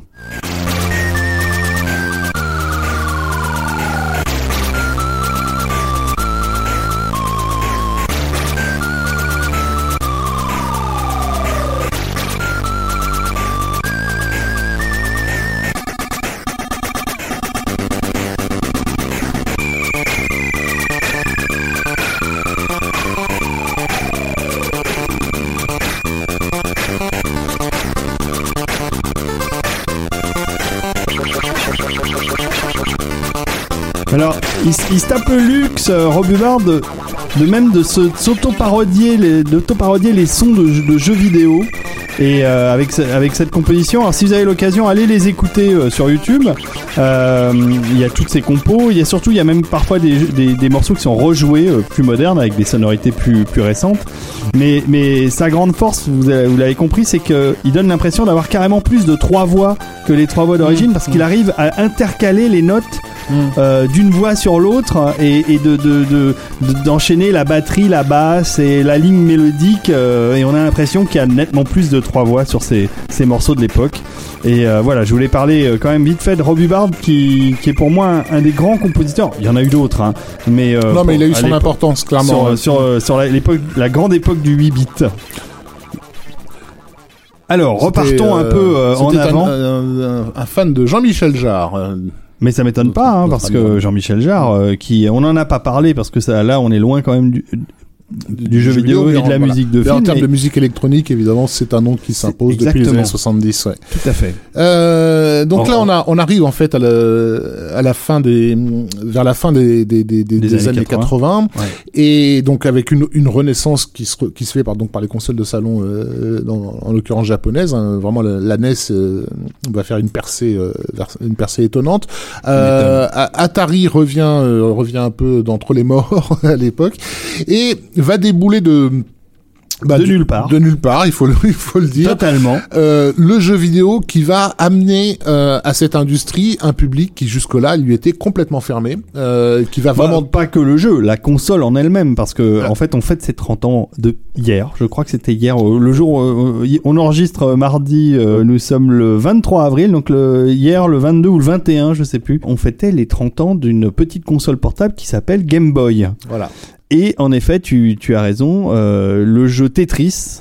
et, et livré avec euh, avec euh, par défaut en fait dans mon souvenir hein, Ouais, avec je crois que tu as raison. livré par tes voilà défaut, ouais. et va, va va va amener en fait que vu que c'est un jeu de puzzle très très facile à hum, comment dire dont les règles sont très faciles à comprendre et à et, à- et à maîtriser mais qui ensuite dont la complexité va va, va très vite croissante et, et qui est absolument à l'origine de des, des, des premiers euh, des premières crises familiales euh, on va dire autour de autour du autour du, du jeu et de qui a le droit d'utiliser la console à, à quel moment euh, On, on va pas revenir en détail sur le sur l'origine du Game Boy, mais Non, mais c'est- voilà. mais, mais allez voir euh, sa fiche wiki parce que c'est très intéressant. C'est vraiment un truc qui qui a été développé euh, très vite. tout le monde pensait que l'idée d'avoir un écran noir et blanc c'était une erreur, que ça allait que ça allait intéresser personne.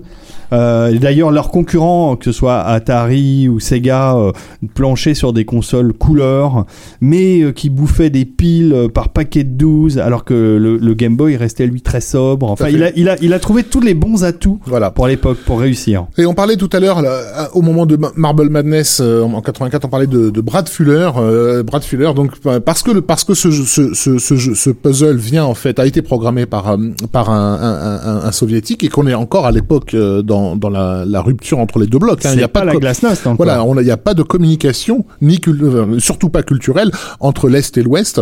Euh, et donc Brad Fuller a la charge d'adapter musicalement euh, euh, ce, jeu pour que le public comprenne immédiatement à quelle à, à, à, à quelle origine il fait il fait référence et il va voir donc le, à ma connaissance c'est lui qui a le, le réflexe d'utiliser le morceau Korobeniki dont on va entendre la, la version entre guillemets originale c'est-à-dire telle qu'elle est jouée par les chœurs de l'armée rouge je vous laisse écouter ce que c'est à la base à l'origine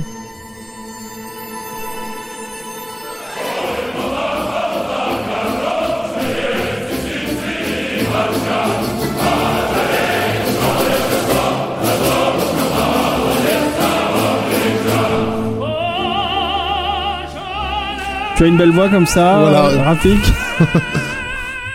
Bon, alors c'est pas tout à fait cette version-là qu'on a qu'on a eu sur sur la Game Boy. Tu peux Clairement. nous- tu peux enchaîner avec le morceau Game Alors Boy. mettons le un morceau euh, Game Boy juste après et oui en effet c'est pas vraiment la même.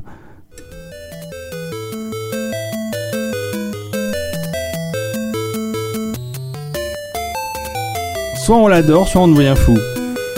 Je pense pas que c'est un morceau qui rend forcément fou. Il est il, il, il- a il a prouvé à multiples reprises qu'il pouvait être joué des heures et des heures non-stop euh, sans, sans lasser. Mais au contraire, il participe d'une espèce de de transe en fait quand on joue. Alors, ce qu'il faut préciser, c'est que cette version de Tetris n'est pas la première Non. qui soit éditée, puisqu'il y a une version japonaise qui sort sur la Famicom quelques temps auparavant, avant d'arriver sur Game Boy. Et ce morceau euh, Koro Beniki euh, n'était pas dans la version d'origine. Il n'était pas dans la version de la salle de- d'arcade non plus. Euh, Il y avait Ouais. d'autres d'autres reprises de, mor- de morceaux russes dans la version arcade, mais, pas pas celle-là. euh, ouais. Et, et d'ailleurs, dans la game, dans la version Game Boy, on peut choisir d'autres musiques. Il y en a d'autres, mais c'est celle-là que je laisse. C'est ma préférée.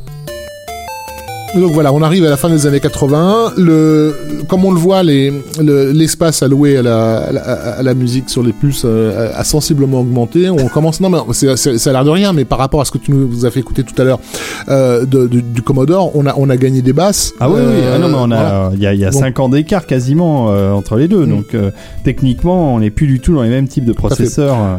Et une des entreprises euh, majeures euh, sur la scène euh, américaine de, de, de l'époque, c'est la boîte Sierra Online, qui a plein de, de titres, est une boîte vraiment très très particulière, très spécifique. Je vous invite à vous intéresser à, à, à, à son historique. Ouais. Euh, chez Si- Sierra Online, il y a une, une développeuse extrêmement importante qui est Roberta Williams, euh, qui a notamment, euh, qui est notamment la créatrice et qui a la charge d'une d'une saga à succès qui est King's Quest, Ouais. qui s'apprête à sortir son quatrième épisode. Donc on est on- vraiment c'est si vous avez joué à des Skyrim et compagnie, enfin en gros King- King- King- King's Quest est à la base en fait du vraiment du JDR de- du jeu de rôle dans le jeu vidéo en fait, Mm, Euh, mm. euh, euh, ce qui a amené beaucoup beaucoup de gens à, à ces univers euh, euh, d'heroic fantasy.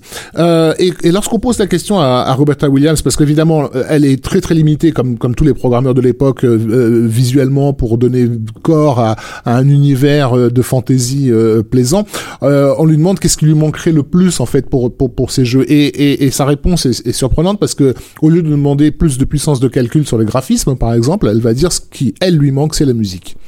Euh, pour elle, vraiment, la façon avec laquelle elle va réussir à faire plonger son public dans un autre monde, c'est vraiment avec l'aide de, de, de, de la musique. Et c'est pour euh, répondre à sa à, à- à sa demande euh, que Sierra Online va entrer en partenariat avec l'entreprise Roland euh, pour développer donc une, une puce dont tu vas peut-être nous parler parce que je Oh crois bah, que tu... tu, tu en parles aussi bien que moi. C'est le, le- la fameuse MT32 euh, qui est une puce MIDI euh, dans lequel euh, on a chargé un certain nombre de, de sonorités qui sont euh, samplées en fait, qui sont les sons euh, euh, des violons, euh, des corps, euh, etc., etc., des sons de l'orchestre euh, et aussi de guitare et de batterie, etc., qui sont des sons euh, auxquels fait appel la musique. C'est plus l'ordinateur qui crée euh, un bruit ou un, un effet sonore, mais c'est on appelle euh, le MIDI, c'est une, une, une, une partition qui va euh, chercher une référence sonore dans une carte préenregistrée. Et, et ça change tout puisque là, on va pouvoir euh, sampler, ce qu'on appelle sampler, c'est-à-dire enregistrer pour transformer le son en, en, en information numérique.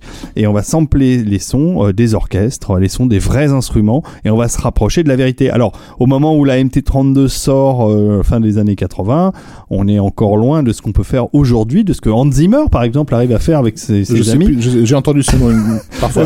Mais Euh, voilà. on, on en parlera peut-être de la façon dont Hans Zimmer sort, euh, sample ses, ses, ses sons pour euh, son MIDI parce que c'est quand même euh, assez incroyable ce qu'il a fait lui, pour lui-même. Mais en tout cas, à l'époque, on a euh, des premiers sons qui se veulent, qui se disent Mm. euh, réalistes grâce à cette euh, interface Roland. Et donc pour euh, encourager les, les, les, les, utilisateurs de PC à, à investir en Oui. fait, dans, parce que ça, ça reste un investissement quand même. C'est une extension Voilà. de la carte son, de la Sound Blaster. voilà. Euh, en fait, euh, ben, Roland va se, va se servir de King's Quest euh, dans ses démos euh, pour montrer ce que sa, sa, que carte peut faire. en, voilà. en jeu vidéo. Et donc on va écouter l'introduction de King's Quest 4 avec la Roland MT32. Et voilà, et ça donne ça.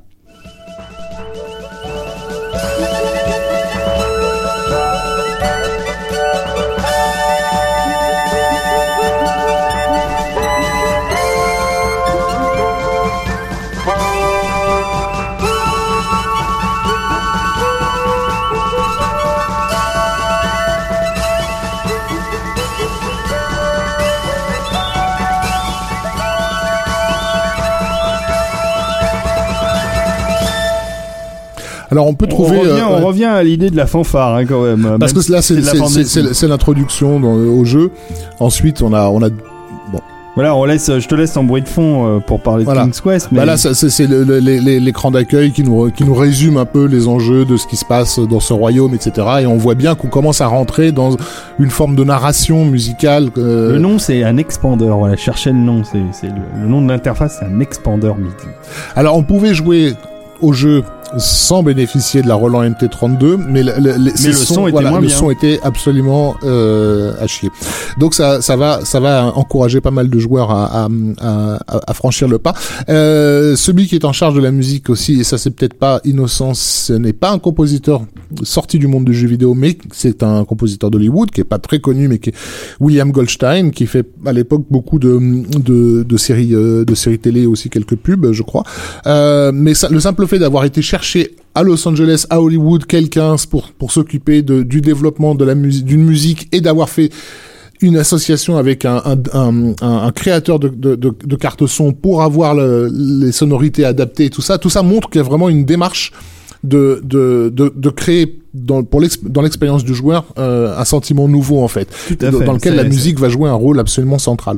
Et, et c'est complètement révolutionnaire. Les gens étaient, euh, étaient très impressionnés euh, par ça à l'époque. Moi-même, euh, j'ai investi euh, avec mes premiers PC dans la, la Wave 32, donc l'extension euh, euh, de type Roland MT32 pour la Sound Blaster, et ça coûtait assez cher. Et donc, c'est vrai que mon, mon, mon X-Wing sur mon PC de l'époque est passé de simple bip à une symphonie euh, quasi euh, John Williamsienne. Tu Voilà. vois, c'était c'était formidable. C'est une très bonne idée d'ailleurs. Alors ça permettait aussi d'a- d'ajouter euh, euh, la gestion de, de, de multicanaux, euh, enfin de la polyphonie en informatique, ce qui prenait des ressources à l'ordinateur. Et là, donc, c'était beaucoup moins lourd aussi en, en termes de gestion euh, de processeur euh, que de faire appel à ces sons MIDI. Et c'est vraiment une excellente idée de la part de de Roland. Et donc, on, tout ça va, va, être le préalable du développement d'une euh, scène musicale dont, on- sur laquelle on va pas forcément s'attarder, mais dont on pourra donner, on va parler un peu, qui est la, la scène démo, en fait. Ouais. Euh, ah oui, alors ça, voilà. oui, parce qu'en effet, euh, euh, le MIDI, c'est pas une nouveauté, hein, ça existe déjà depuis depuis de nombreuses machines. Je veux pas dire de bêtises, mais même je crois que sur le Commodore 64, il y avait déjà des interfaces MIDI. Et mais en fait, ce qui a, on va dire, démocratisé ça auprès de tas de compositeurs de, de, de jeunes générations et qui leur a donné, qui leur, leur a ouvert la possibilité de composer plein de trucs intéressants, c'est l'Atari 520 ST et le Commodore Amiga. Deux machines très concurrentielles, euh, de puissance et de qualité équivalentes. Je vais me faire engueuler, mais je suis sûr que euh, euh, si on regarde réellement, euh, c'est quand même des machines qui sont assez proches l'une de l'autre. Et, l'Amiga va permettre à tous ces démo makers qui étaient déjà très actifs sur le Commodore 64 de s'exprimer, alors là, de manière complètement délirante. Et la démo scène va arriver et c'est vraiment une extension de ce qu'on va retrouver dans le jeu vidéo et même aussi euh, le moyen de d'imaginer ce que ce qu'est l'avenir du jeu vidéo parce que l'idée des démo makers c'est d'aller euh, pousser les machines dans leur retranchement et euh, de d'arriver à montrer des choses que normalement une machine ne montre pas. Et en 1990, euh, avec un Amiga, il y a, y a, je me souviens très bien d'une démo créée par un, un collectif qui s'appelait Red Sector et le compositeur s'appelait Romeo Knight. Il a fait un truc qui s'appelait Cream of Earth qui est un morceau euh, euh, qui a été présenté au Cbit de l'époque. Et voilà à quoi ça ressemble. Je vous fais d'abord écouter la version d'origine et après je vais vous montrer que ça a été repris euh, à de nombreuses fois avec des sons plus modernes et, ça tient encore pas mal la route. Donc d'abord la version d'origine de 1990 sur Amiga et, ça pète pas mal.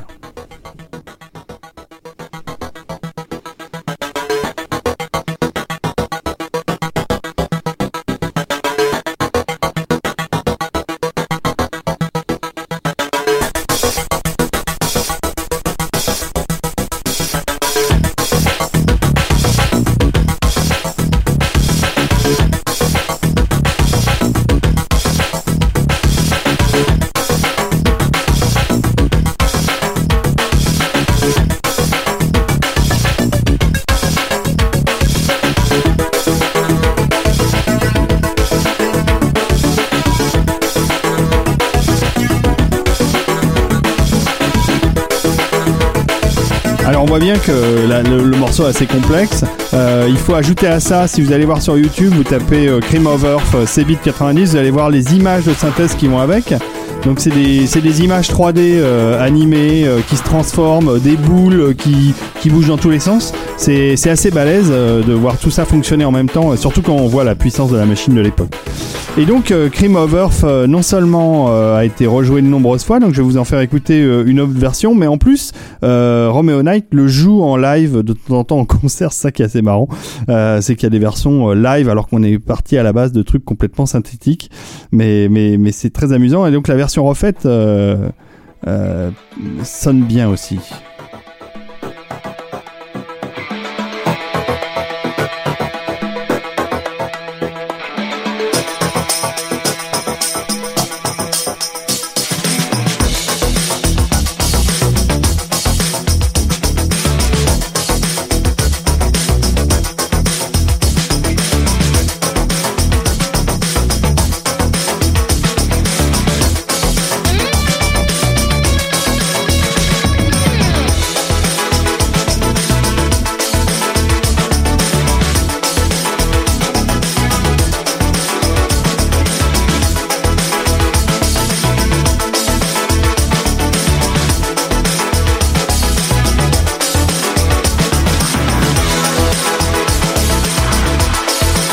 C'est marrant parce que on, peut pas trop comparer ça avec la scène techno ou avec toutes les musiques euh, dance euh, de l'époque qui étaient euh, aussi très rythmées. Mais c'est vraiment, on est plus vraiment dans le registre de la musique de film. On est, dans quelque chose qui illustre des images. Et que je trouve vachement planante. Et ça a aussi une sonorité, euh, j'ai j'ai du mal à la définir, mais une, une vraie sonorité liée à l'informatique, liée à l'ordinateur. Oui. C'est de la musique On, d'ordinateur. on sent qu'elle vient du cœur de la machine. ouais. Exactement. Ouais, ouais. Et, euh, et, et voilà, j'adore ce morceau. Il y en a d'autres, mais c'est c'est vrai qu'à l'époque, euh, on regardait euh, sur Amiga des démos, mais on n'y avait pas à jouer. On jouait pas, on regardait juste les images et on écoutait la musique. Quoi. C'était et c'était pas des clips non plus, mais ouais, ça, ça, voilà, peut-être ça s'apparente le plus. euh, ce qui s'apparente le plus, c'est le clip euh, musical. C'est ça, ouais. Mais voilà, allez voir ça, vous allez voir, c'est c'est amusant. Bon, mais les choses ne s'arrêtent pas là, euh, Rafik. euh, les choses continuent. euh, Non, mais on a, on a, on a, on a sur, euh, sur, euh, sur ces nouvelles cartes MIDI des tas de gens qui vont, euh, qui vont faire leur- leurs armes. Ce que tu nous as fait écouter, euh, d'autres vont s'en servir pour, euh, Ah pour, bah oui. pour, pour des jeux en fait. hein. Euh, on a notamment donc un, un compositeur allemand qui s'appelle Christopher Hulsbeck euh, qui euh, qui va qui va euh, se charger de, de la musique d'un d'un jeu qui s'appelle Turrican Mhm. euh, qui va sortir cette année-là la même année en 80 en 90 qui a pas forcément marqué euh, son, son, son son époque mais marqué suffisamment certains joueurs équipés à l'époque qui ont plané sur sa musique pour que aujourd'hui euh, il y a eu une forte demande à ce que les musiques de Turrican soient rééditées Ah ouais. euh, et je crois qu'il y a, il y, a, il y a un financement participatif qui s'est lancé euh, il y a, il y a euh, récemment. On va écouter un petit morceau de Turrican pour voir qu'effectivement en, en 90 on pouvait avoir ce type de son là. Ah, la synthèse vocale.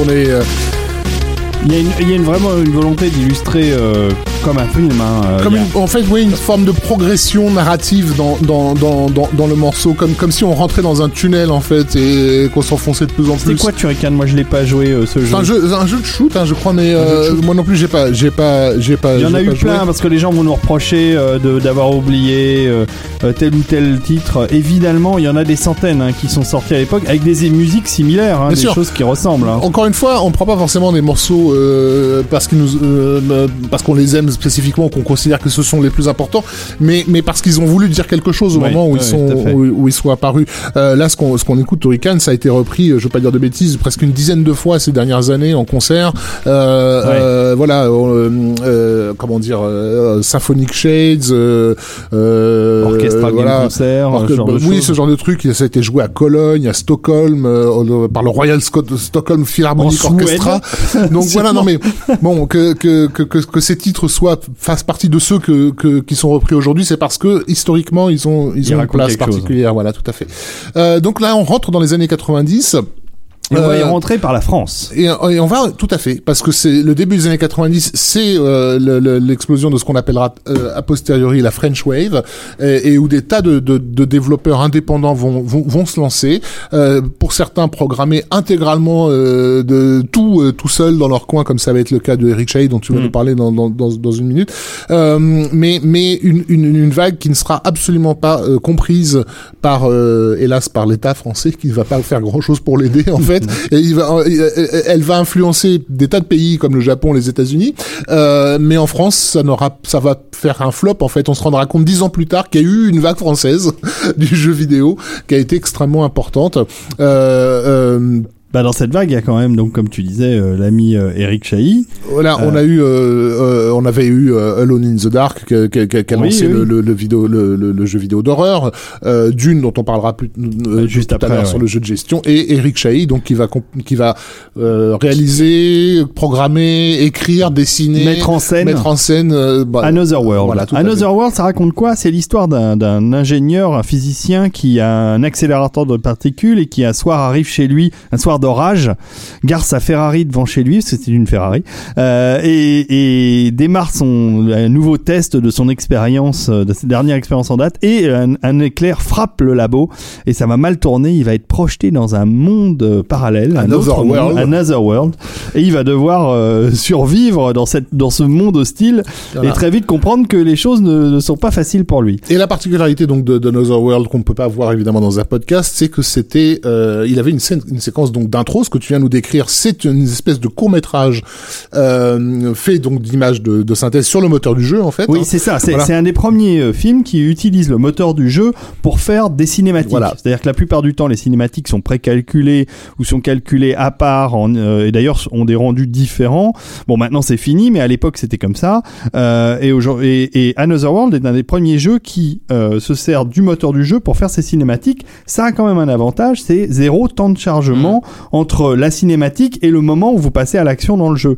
Et euh, la grande astuce de Eric euh, de Eric Chahi, c'est que il a euh, vraiment voulu faire des plans euh, euh, de cinéma. Et il y a des plans de coupe quand on ramasse une arme ou quand on fait un certain nombre d'actions. Il y a des gros plans il y a des il y a des décadrages il y a plein de choses. Et euh, et ça donne un jeu qui ressemble à un film hein, Mmh. et une aventure comme une aventure filmée et encore aujourd'hui, c'est vraiment un très beau jeu. Et la musique euh, de l'époque euh, pour ce jeu a été composée. euh, Eric ne l'a pas faite, mais il a été composé par Jean-François Freitas. Et on va en écouter un petit, euh, un petit extrait pour se mettre dans l'ambiance d'Another World.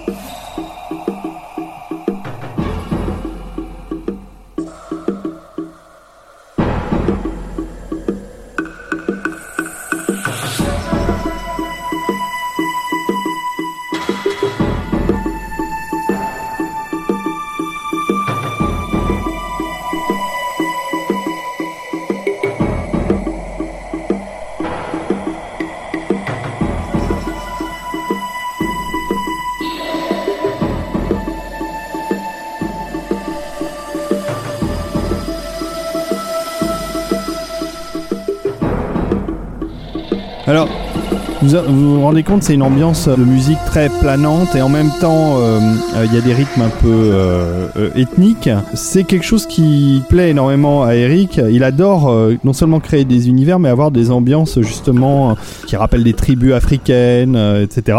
Ça va se retrouver euh, pas dans son jeu suivant, mais dans le jeu d'après. Alors, il se passe souvent beaucoup d'années entre chaque jeu d'Eric Chahi, puisque su- of Darkness est c'est sorti. c'est Flashback, c'est ça un jeu Non, non, non, non, Flashback n'est pas un jeu d'Eric euh, Chahi. C'est un jeu qui pompait Eric Chahi, d'accord. Ça pompait. Non, c'est le suivant, c'est Heart of Darkness, mais on va en reparler dans, dans quelques minutes. C'est euh, le, le suivant, celui d'après, euh, qu'il a fait 20 ans après, euh, From Dust, qui est un jeu sur PlayStation 3, qui est dans un univers formidable. Euh, je vous le recommande, c'est c'est un jeu euh, génial. Et son nouveau jeu va sortir dans quelques mois, qui Paper s'appelle euh, Beast. Paper Beast, donc on- dont on peut voir quelques images sur le site de de Pixel Riff, pixelriff.fr, c'est le, c'est le nom de sa, sa nouvelle société. Et voilà, je vous conseille d'aller voir ça. Et, et- et donc, Eric a toujours adoré euh, inclure des ambiances musicales très cinématographiques dans ses jeux. Et le suivant, évidemment, je ne peux pas m'empêcher d'en parler maintenant, c'est Heart of Darkness, qui est sorti 7 ans après euh, Another World, qui est le dernier, un des derniers jeux de plateau 2D. Oui. C'est-à-dire de vue, euh, vue euh, de côté, quoi, euh, qui sortait sur la PlayStation 1 et dans lequel là, contrairement à Another World, a des scènes d'intro en cinématique euh, d'animation 3D, Oui. euh, qui avait fait très très grande impression à l'E3 à l'époque où ils avaient montré la première cinématique euh, de Heart of Darkness, et pour cause, non seulement euh, c'était quasiment euh, de l'animation à la Pixar, mais en plus, alors bon, maintenant qu'on le revoit, c'est vrai que ça a pris un petit coup de vieux, mais Bah, surtout, en fait, voilà, le, le truc c'est que euh, il est sorti un peu tard. C'est-à-dire que parce je pense qu'il a que mis beaucoup de il temps a, à se voilà, tout à fait, il a été repoussé de nombreuses fois et, et sincèrement, je pense que ça aurait été un vrai carton s'il était arrivé plus tôt parce que euh, il est arrivé, comme tu l'as dit, pour la, sur la PlayStation euh, à une époque où la PlayStation avait déjà popularisé l'idée que la 2D c'était fini et qu'on Mhm. était rentré dans l'univers de la 3D. Or, Art of Darkness euh, se voulait un magnifique jeu en 2D. Euh, Ce qu'il était. Et, et les joueurs de l'époque, en fait, ben, ils, ils avaient l'impression de faire un pas en arrière. Mhm. Euh, ils avaient déjà fait ces, ces jeux de plateforme en, en, en, en 2D. Mais en même temps, le fait d'être sur la PlayStation, euh, ça voulait dire euh, que le jeu était sur un CD. Euh, et qui dit CD dit musique. Musique. Et donc, on pouvait avoir de la musique préenregistrée euh, sur, sur le jeu. Et quelle musique Et quelle musique Puisque donc, euh, il va faire appel à euh, un grand monsieur, enfin en tout cas un monsieur que toi et moi on, a- on apprécie particulièrement. euh, C'est Bruce Breton. qui voilà, le compositeur Bruce Breton, dont on a déjà parlé dans notre épisode sur le western et qui euh, qui est de ce que j'ai compris euh, euh, euh, Eric Chahi avait avait particulièrement apprécié le boulot qu'il avait fait sur Bernard et Bianca au pays des kangourous dont on a parlé aussi dans l'émission sur le film sur le film d'aventure euh, et, et voulait retrouver un petit peu ces, ces sonorités planantes euh, qu'on qu'on peut avoir dans les scènes de vol notamment de de de The Rescuers Down Under Anders, ouais.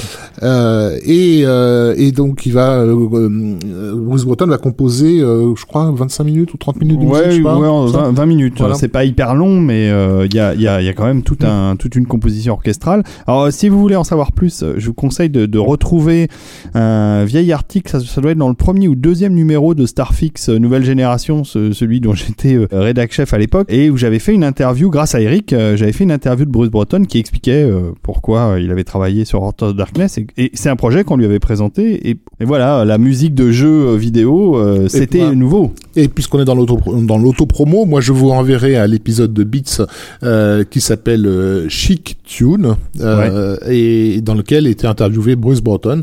Euh, et vous avez, si vous allez sur, sur cet épisode euh, sur, sur YouTube, vous devriez aussi trouver un petit module euh, assez court euh, de, bah de, en fait, du reste de l'interview de Bruce Breton qu'on n'a pas utilisé dans, qu'on n'avait pas utilisé dans l'épisode. Mm, très bien. Bah, un mec euh, formidable de Breton. Alors on va écouter, parce que je peux pas m'empêcher, un petit bout de Heart of Darkness et vous allez voir à quel point euh, Art, Art of Darkness. Heart of Darkness, on- vous allez voir à quel point on est euh, dans la musique de film.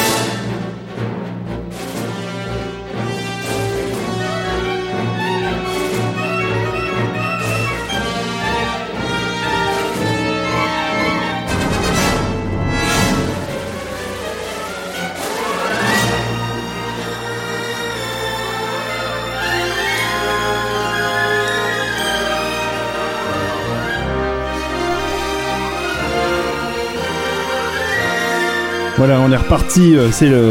On est dans, ouais, ça, est ça- dans ça pourrait être un, ouais, on est- ça pourrait être un morceau de Bernard et Bianca au pays des kangourous. ouais. Tout à fait. Bah, c'est vachement bien. Évidemment, euh, je vous conseille. Mais donc, euh, il s'agit, euh, voilà, il s'agit pour le coup de musique préenregistrée. Ah, totalement. Euh, C'est d'ailleurs, euh, excuse-moi, Rafik, je, je me fais une petite aparté. Ce n'est pas le seul des grands compositeurs de musique de film de l'époque à, à, à, à écouter les, à être appelé par les sirènes du jeu vidéo, puisque notre ami euh, malheureusement disparu Basile Polidoris, euh, à, à peu près à la même époque, se fait appeler par Nintendo pour composer la musique d'un spot, d'un spot. On en a pas parlé tout à l'heure, mais on aurait pu au- au moment de, de Zelda 64, de la sortie de Zelda 64. Ocarina of Time. Exactement. Basile Polidoris euh, compose la musique, euh, alors qui est très courte, hein, elle fait euh, moins d'une minute, euh, pour un spot de pub. Et vous allez voir euh, Basile Polidoris, compositeur euh, de Conan, euh, de de Starship. Cruiser, de la, de la chair etc., etc. Vous allez voir, on est tout à fait dans son registre. Alors le son n'est pas très bon, mais parce qu'il n'y a pas d'autre source que celle-là euh, pour ce petit euh, clip musical euh, sur Zelda que je trouve euh, génial de- du extraordinaire euh, Basile Polidoris.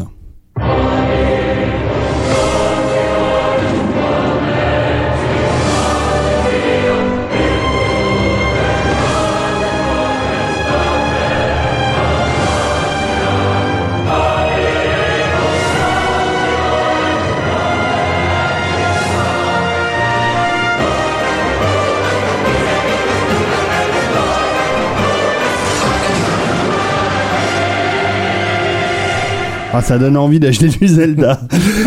Ocar- voilà. Ocarina of Time, on- on- dont on va pas parler, mais mm, trop, mais mais mais mais donc où il est intéressant de noter que même si c'était pas le premier jeu à proposer ça, euh, où la la musique euh, joue un rôle euh, absolument central du fait de son titre déjà, puisque c'est euh, un jeu dans lequel le héros récupère un ocarina qui lui permet en fait euh, d'invoquer certaines certaines puissances et, et, et dans et, et dans lequel à certains moments on doit jouer certaines euh, mélodies qui vont déclencher euh, certaines phases de, de, de jeu. Donc évidemment la musique dans Ocarina of Time était absolument centrale. On l'a vu aussi à, Ko- à Koji Kondo, mais c'est en- encore une, une autre histoire.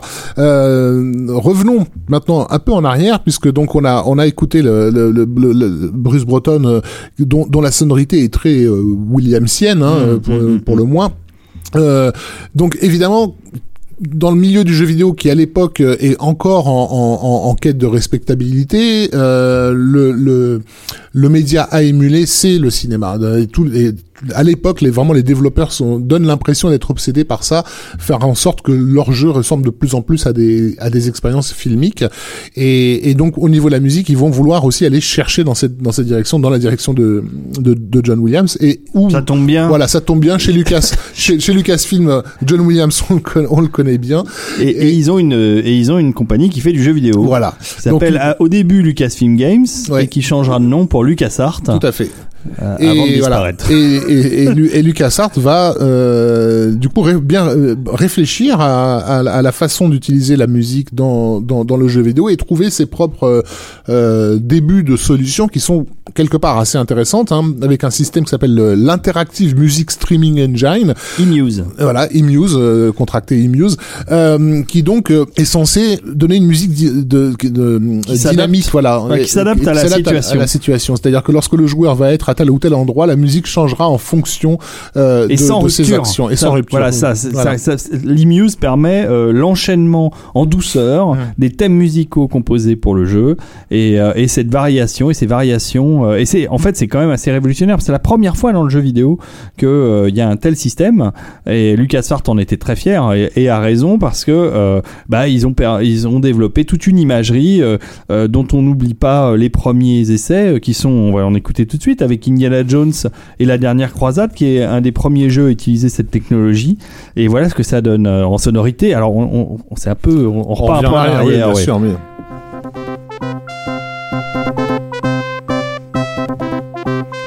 c'est sûr que si les Aventuriers de l'Arche perdue étaient sortis avec ça peut-être été moins de succès que prévu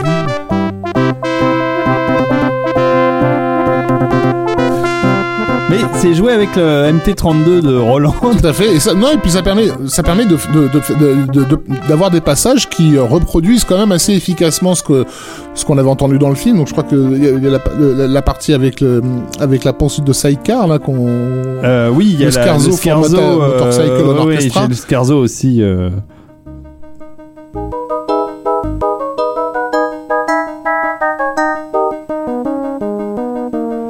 Ce qu'il faut donc ajouter, c'est qu'en effet, euh, tous les morceaux se- s'enchaînent et se modifient au fur et à mesure de l'action. Alors, ces jeux, à l'époque, c'était euh, c'était pas des jeux d'action, c'était ce qu'on appelait les point and, click. C'est-à-dire qu'il fallait trouver dans, dans un environnement 2D, il fallait trouver la solution au problème pour avancer, euh, pour avancer vers la, la trouver, scène trouver, suivante. trouver un objet, la coller à un autre, euh, ouvrir des portes, euh, Mhm. résoudre des énigmes, en fait. Mais ça marchait bien. Ah, c'était Donc chouette. on avait eu Indiana Jones 3 qui avait été suivi par The Fate of Atlantis, Atlantis. qui était pour le coup une Une composition originale. mais, mais un récit un- et un Ah récit oui, un récit aussi, original, oui. qui je voudrais pas dire de bêtises, mais avait été coécrit par euh, le, le- le scénariste du Dragon du Lac de Feu. Euh, Al Barwood ou Matthew Robbins, Matthew Robbins, je crois, qui, avait bossé sur The Fate of Atlantis. Ah, c'est possible. Vérifier. Euh, mais le, le, le titre euh, qui, a, qui va vraiment faire, euh, faire école euh, chez LucasArts n'est pas euh, tiré de la franchise Indiana Jones. Non, c'est leur propre franchise. production Mais ils en ont fait plus d'une. ils hein. Ils ont fait, ils ont eu pas mal de succès, hein, Mm. parce que Day of the Tentacle, par exemple, Ouais. ou même des petits jeux comme Loom, euh, etc. Euh, oui, euh, le, ah comment ça s'appelle Full Throttle. Full Throttle Ça, je- aussi, tu étais ouais. en train de me, me, me- J'étais en train de mimer, la moto. La ouais. moto, c'est Full Throttle. Et puis il y a le, le lapin là aussi et les, les deux Oui, les, personnages les là. deux détectives, oui, ça, Mm, leur nom y est, m'échappe. nom m'échappe, pareil. Oui. Mais c'est pas la, c'est pas la licence Non, qui a le la- plus la fonctionné. licence, c'est C'est ce qu'on va écouter là et qui n'est pas la musique d'époque, mais une version rejouée au synthé. Enfin, plus récente.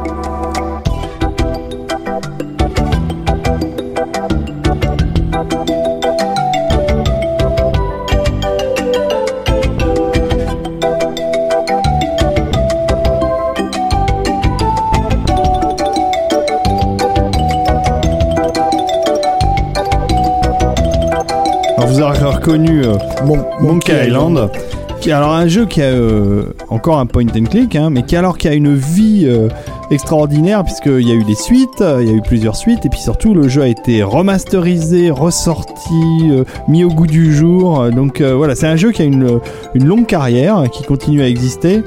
Et euh, ouais, il faut avouer que dans le, dans le genre, c'est un des meilleurs du genre. Ah bah, il est extrêmement riche, il y a un, un magnifique design, des personnages qui ont vraiment été pensés, euh, et puis surtout un, un, un ton particulier euh, entre, entre le film de de pirates, la comédie presque à la Monty Python par moment, euh, enfin euh, très libre dans, dans sa construction en fait, justement parce que n'appartenant pas à une franchise préexistante. Mm, donc mm, euh, mm. Non, c'était très très bien. C'est magnifique. Mm. Moi j'aime beaucoup, beaucoup. Donc c'est une musique de euh, Michael Land et Patrick Mundy qu'on entend là.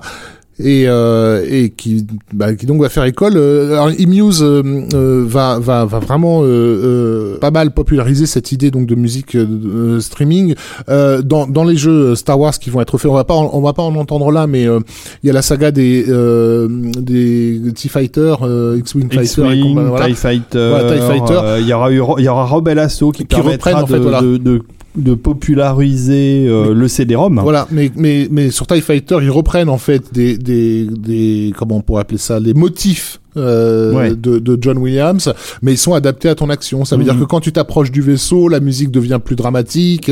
Il Quand il y a de voilà. l'action, on passe Voilà, sur les sur les variations d'action. voilà, quand tu t'es sorti, euh, quand, quand tu quand, quand arrives à exploser un, un, un rebelle, t'avais une, un- une espèce de petite fanfare euh, de victoire euh, qui apparaissait par dessus. Donc vraiment, ils ont ils, ils ont, ils ont vraiment beaucoup bossé sur cette idée de musique euh, de, de, de streaming en fait, euh, qui s'adapte aux actions euh, aux actions du joueur. Euh, donc tu, tu voulais nous parler euh, de revenir, euh, tu voulais, je crois que tu voulais revenir sur la scène démo pour euh, parce Alors, que Alors, dit- qui dit- parallèlement voilà. au jeu vidéo, parce que le Ouais. jeu vidéo se développe, mais parallèlement à ça, euh, il y a aussi euh, ce qu'on expérimente euh, sur la scène de l'image de synthèse. Exactement. Et, et pour ça, à l'époque, il y avait un rendez-vous, je sais même pas si ça existe encore, c'est Imagina. Le salon Imagina, ouais. Et il y avait des, d'énormément de démos d'images de synthèse, de tests, et même dans les films, hein, des films comme The Landbower Man ou des choses comme ça qui sont pas forcément des chefs-d'œuvre. Non, et puis c'était- Imagina, c'était en tout cas pour nous spectateurs français, parce que c'était rediffusé ensuite sur Canal+, Oui. notamment dans l'émission L'œil du cyclone. Oui. C'était l'occasion de voir où en était l'image de synthèse. Exactement. Tous ceux qui euh, s'intéressaient aux effets spéciaux étaient complètement fascinés par euh, par euh, par ce monde-là. Encore une fois, euh, au début des années 90, on n'a pas encore eu de, de, de Terminator 2 et de Jurassic Park pour euh, pour nous nous, nous exploser le, Ça le crâne. arrive, Mais ça ça arrive. On sent que ça vient. On a vu tous Abyss et et, et cette fameuse tentacule euh, magnifique. C'est c'est avec Imagina qu'on va découvrir des, des des des petits jeunes comme John Lasseter hein, qui vont dont les premiers Pixar vont vraiment euh, vont vraiment étonner. Les Français aussi sont sont pas en reste à l'époque. Euh, on a on a ce projet de complètement extraterrestre de, de- qui date de donc de 90 91 de faire un long métrage entièrement en images de synthèse avec des comédiens euh, dont la performance a été capturée Ouais. en l'occurrence Quelle drôle d'idée. quelle drôle d'idée que- que- euh, voilà C'est un émo, non Un truc comme ça euh, ça, ça c'est 20 milieux sous les mers, tout sous les mers, simplement. ça. Euh, avec Richard Boringer dans le Mmh, rôle du capitaine euh, Nemo, et qui va qui va pas pas se faire par manque de par manque de moyens, mais il y aura quand même une démo qui sera présentée à Imagina et qui, euh, pour l'anecdote, va déprimer la Setter et, et euh, comment il s'appelle euh, euh, son collègue ah zut Chez ILM ils étaient que deux de toute façon à l'époque chez, chez chez Pixar. C'est pas grave, son nom me reviendra, qui va réaliser Bugs Life et euh, Wally et compagnie. D'accord. Bon, bref. Mais euh, mais mm, donc voilà, il y, y a un bouillonnement dans le monde de l'image de l'image de synthèse qui donne en fait des des, des, des, des images totalement inédites dans des mondes incroyables euh, et, et Oui, mais alors ça, le problème, c'est qu'à l'époque, on sait pas trop quoi en faire. voilà Et, et alors, il y a un truc, il y a une hype incroyable sur euh, un appareil que je me suis offert en 1989, je m'en souviens encore, euh, et pour lequel j'ai dépensé des centaines de francs, voire des milliers, pourvu que ma, ma mère et ma femme n'écoutent pas ce podcast. Et donc, c'est euh, le Laserdisc. Le Laserdisc. On achète un Laserdisc NTSC. Alors, comme tu le disais, le Laserdisc est une vieille invention euh, qui date des années 70, mais euh, euh, à l'époque, euh, la première mouture n'avait qu'un avait un son analogique.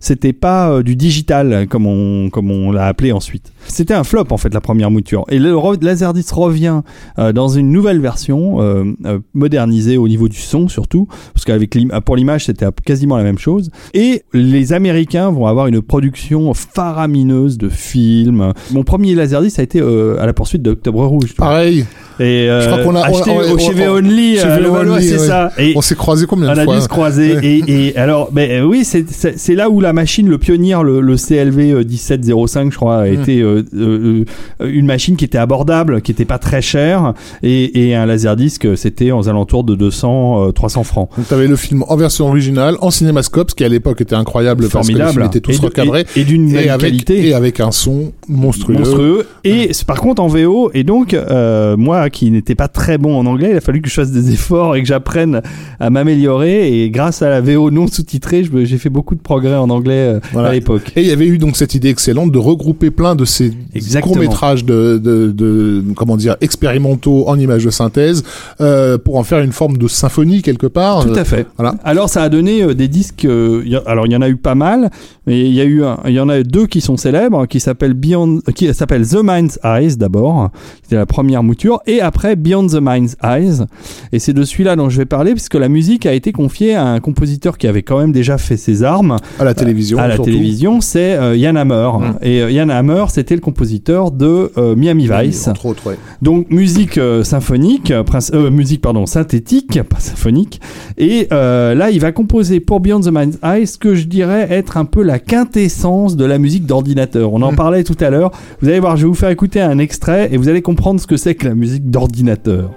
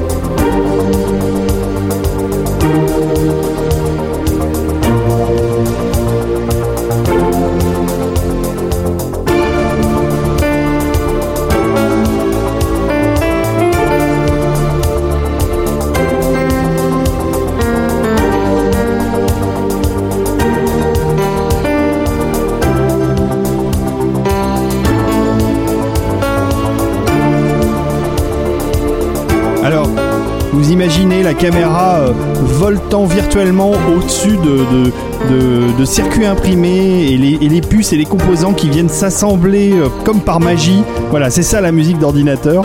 Je vous encourage vivement à aller voir. euh, euh, Beyond the Mind's Eye sur YouTube, il est complet, on peut le retrouver entièrement, ça dure une cinquantaine de minutes et c'est euh, c'est complètement opératique, il n'y a que de la musique et, et des images et, euh, et moi j'adore, je trouve que ça a, un- ça a un cachet évidemment euh, euh, de- de très vintage. oui, c'était une forme de, de, de LSD technologique en fait pour, à l'époque. hein.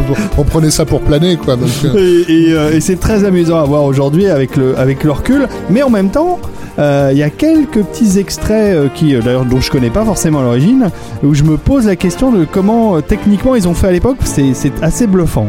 Donc allez voir Beyond euh, the Man's Eye et, euh, et, et apprécier à sa juste valeur la, la sublime musique planante de, de Yann Hammer. donc euh, on est en 19 voilà parce qu'on est en 1992 quand sort euh, quand sort ce laserdisc. Euh, Le, la, la, la French Wave dont on a parlé tout à l'heure avec Bah oui. Eric Chahi est, en, est encore en, en, en, en plein en plein boom.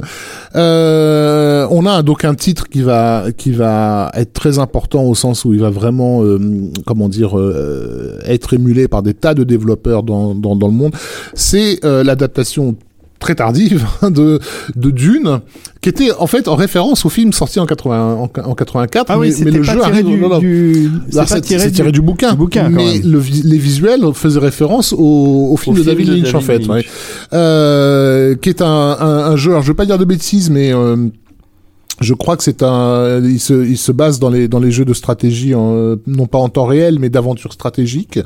Euh, et, donc c'est un, bah, c'est un jeu où il faut euh, euh, miner les planètes, récupérer des des, des, des, ressources, préparer des batailles, etc. et, donc dans, dans, dans lequel le joueur est censé passer beaucoup beaucoup beaucoup beaucoup de temps. Ça va être des trucs qu'on va retrouver plus tard avec le, le- et des tas d'autres- d'autres jeux de gestion comme ça, euh, plus ou moins, non pas pas forcément en temps réel, mais euh, au tour par tour, etc. Euh, et cette idée que le joueur passe énormément de temps devant le jeu va bah, nécessiter une musique d'accompagnement qui ne soit pas qui soit pas intrusive et qui soit plutôt presque je vais mettre des guillemets partout mais un peu planante quoi quelque chose qui nous qui nous plonge qui nous permette de plonger dans dans cette ambiance et surtout sur euh, sur euh, sur la durée euh, la musique va être euh, euh, confiée à un, un compositeur qui s'appelle euh, Stéphane Stéphane Pic Oui. et, Et Philippe Ulrich, le créateur de Cryo, Ulrich, ouais. la boîte qui va faire son- ses choux gras de, de Dune et d'autres jeux derrière, mais Dune, ça va être probablement son plus gros succès. Il faut voir aussi qu'en 92, euh, Dune reçoit le Tilt d'or pour la meilleure bande son dans un jeu vidéo. Tilt étant une célèbre revue de jeux vidéo qui qui euh, qui était la référence hein, à l'époque. Et il y a aussi euh, le fait que c'est euh, Stéphane Pic a, a, a reprogrammé les cartes son pour y apporter des sonorités très personnelles. organique comme dit. Exactement. Et ça, ça, ça s'entend dans la musique de, de Dune.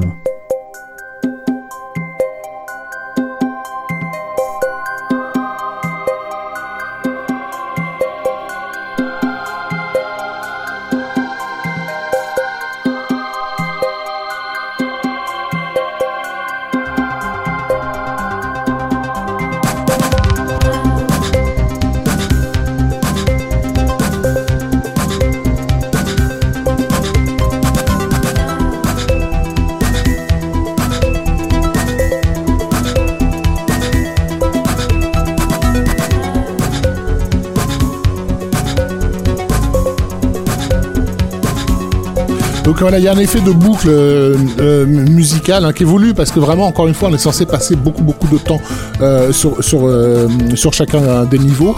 Il y rajoute aussi euh, des, des bruits de respiration, de l'eau, euh, de- de- de- de- de- des effets comme ça qui sont un peu Des voix. qui ont, qui ont un effet calmant en fait sur le joueur. C'est pas, une- c'est pas une musique contrairement à, à ce qui se faisait dans les jeux d'arcade qui est faite pour exciter le joueur, mais au contraire pour l'amener à se, à se concentrer sur ce qu'il est en, Alors, c'est pas le en train de morceau le faire. plus calme. Alors hein, c'est de- pas le morceau, voilà. Non. Mais euh, mais il y a un, ca- un caractère planant quand même dans, dans, dans, dans, dans- sa musique. Et mais ce qui est intéressant, c'est que euh, il va y avoir un album Oui, qui va être va édité être chez Virgin, ouais, ouais. euh, de- qui s'appelle Dune Space Opera. Euh, alors le, le jeu sur ce, évidemment sur le mot euh, Space Opera et sur l'idée qu'on qu'on qu'on qu'on mine de l'épice sur, sur Dune. Dune Space Opera, euh, qui montre que on a d'une certaine manière on a compris que quelque chose se jouait euh, au niveau de la musique dans le jeu vidéo. Parce qu'il faut quand même le dire même si on a passé beaucoup de choses depuis tout à l'heure euh, à, l'exception des joueurs euh, qui sont souvent assez jeunes hein, à, à l'époque l'essentiel de la population considère vraiment que la musique de jeu vidéo c'est en, en dessous de, de tout quoi C'est- enfin, le fond de la cuvette. voilà, c'est c'est il y a, il y a- c'est quelque part oui, c'est je pense que même la musique qu'on que, que, que, que- qui est faite sur le xylophone par bébé est considérée à un, pl- à un plus haut niveau que, que la musique composée pour le pour le pour le jeu vidéo. Mais donc le fait qu'un qu'un qu'un album de musique de jeux vidéo puisse être disponible dans le, dans le commerce montre que quelque chose est en train de se produire euh, au niveau de l'acceptation du médium jeu vidéo en général euh, en tant qu'expression culturelle en fait. Donc ça c'est intéressant pour, euh, pour- Ah oui, pour ça, change, ça Ouais. change. Les, les mœurs changent Bon, petit, à petit. Et on a donc euh, à peu près dans cette, à, cette époque-là euh, un autre jeu qui aussi va faire sensation et, et contribuer à changer l'image qu'ont les gens du jeu vidéo euh, parce que c'est pas du tout un jeu, euh, un jeu de baston, c'est pas un jeu où on tire dans tous les Oui, sens, c'est le- un jeu calme, planant. Tout à fait. C'est le jeu Myst, M-Y-S-T, euh, qui sort en 1993, qui est euh, qui est un jeu fait par trois, euh, pardon, par deux frères, hein, les frères Miller. Alors voilà, c'est parti, c'est c'est mist, c'est c'est planant. Robin Miller. Donc euh, le jeu est, est créé par, euh, par Rand et Robin, euh, Robin Miller. C'est Robin qui se charge de la, de la musique.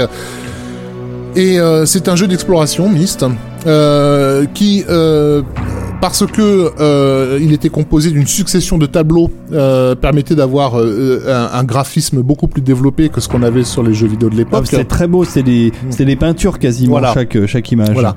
Mais tout simplement parce qu'il n'y avait, avait pas besoin de calcul pour passer d'un tableau à l'autre. Et dans lequel il fallait résoudre des puzzles, de- de- des puzzles en fait, euh, mystérieux, parce qu'on on sait pas, on sait pas qui on est, euh, sur quelle ligne on est, qu'est-ce qu'on fait là. Il y a toute une espèce de, de progression, euh, je dirais presque de, de quête philosophique en fait. Je crois qu'aujourd'hui ça serait injouable parce que c'était quand même très lent. Ouais. Mais il avait une autre qualité à remarquer pour moi à l'époque, c'est que c'est un des premiers jeux qui tournait sur Mac aussi. Et et il y en avait peu, très très peu. Euh, donc c'est aussi euh, ce qui a dû faire le succès de Myst à l'époque, c'est son, son sa compatibilité avec le avec le Macintosh, euh, qui était démuni de, de jeux de, enfin plutôt démuni de jeux de qualité. Et, et il avait été très très bien accueilli Oh par oui. la critique euh, euh, jeux vidéo de, de l'époque, mais aussi en fait par par des gens qui n'étaient pas forcément intéressés par l'idée même du du vidéo game. Et je crois que je veux pas dire de bêtises, mais je crois que c'est la première fois que la presse traditionnelle, euh, notamment le New York Times, je crois, avait commencé à évoquer l'idée qu'il était possible que le jeu vidéo puisse faire de l'art. Donc, Ouais. euh, donc voilà, euh, euh, moralité, euh, si vous voulez que votre média soit considéré comme artistique, évitez la baston. Donc comme on l'a vu là sur ces derniers euh, titres euh, et un jeu comme Myst euh, en est euh, la continuité, euh, on a en fait le, une musique préenregistrée euh, sur CD. Euh, donc qui permet en fait de- ben, d'avoir de la musique orchestrale, de la musique électronique euh, au choix comme on veut. Euh, néanmoins, il y a quand même un éditeur qui lui va rester euh, sur les cartouches, Mm. c'est Nintendo. Le Euh, dernier. Pardon Le dernier, euh, avant, avant le retour de la cartouche entre guillemets, si on peut appeler ça ainsi, avec les cartes euh, SD, quoi, Voilà. les espèces de, de, de cartes SD dans les dans les consoles de, de toute dernière génération. Mais ça, on en parlera beaucoup plus tard. Alors ça lui sera, euh, ça lui sera reproché, mais en même temps, euh, ça permet à, à, à la production des jeux Nintendo d'être un peu plus, comment dire, un peu plus cohérente. C'est-à-dire que euh, au, au sens où la musique ne se fait pas avec d'autres moyens euh, ailleurs, Euh, et, et, et donc les jeux Nintendo vont continuer, à, euh, notamment les, les Mario euh, 64, euh, Ocarina of Time dont on parlait tout à l'heure et tout ça, continuent à, à, à utiliser les ressources de la machine pour euh, pour pour générer créer la leur- musique. leur- pour créer la, la, la musique. Celle-ci s'améliore d'ailleurs euh, Évidemment, vraiment. manifestement, la mémoire euh, étant étant beaucoup plus de, de- développée. Euh, Nintendo va, donc continuer ses jeux mythiques, bon, Mario et, et- et Zelda étant étant les deux, deux grosses grosses grosses licences euh, en jeu, euh, mais va aussi signer un contrat d'exclusivité avec une, boîte qui va vraiment beaucoup faire parler d'elle à l'époque, qui est euh, le studio Rare. Mhm. Et, et Rare va euh, notamment euh, se faire connaître euh, des, des gamers avec une adaptation phénoménale d'un d'une franchise qui était un petit peu en- qui battait de l'aile, on va dire, que c'est Ouais. des James Bond, avec le film GoldenEye qui, je le rappelle, historiquement avait donné la pire musique de film des années 90. Et quand je dis ça, je sais même pas un sentiment personnel, mais euh, la musique d'Eric Serra pour GoldenEye avait été officiellement nommée pire musique de film des années 90 à l'époque par le magazine Film Score Monthly. Tout le monde peut pas s'inventer. Euh, et, et, et le film est franchement, je trouve pas terrible. Euh, à partir de cette de cette de cette licence, le studio Rare va réussir un des meilleurs jeux vidéo des années 90, qui est donc un un, un, un FPS euh, qui, qui s'appelle GoldenEye 64, euh, et euh, et s'offrir même le luxe d'avoir une fausse musique d'Eric Serra mais en version bien. Donc, euh, ils, ils reprennent les sonorités que Serra utilisait sur, sur, sur le film, mais euh, en y ajoutant un sens musical qui était totalement absent de, Du de l'original. Voilà. Donc euh, on va on va écouter un morceau que j'aime bien qui est un un, un bonus un, un, un level bonus en fait un, Un niveau bonus. qu'on fait après avoir terminé le jeu qui est le temple le temple aztèque pardon allons-y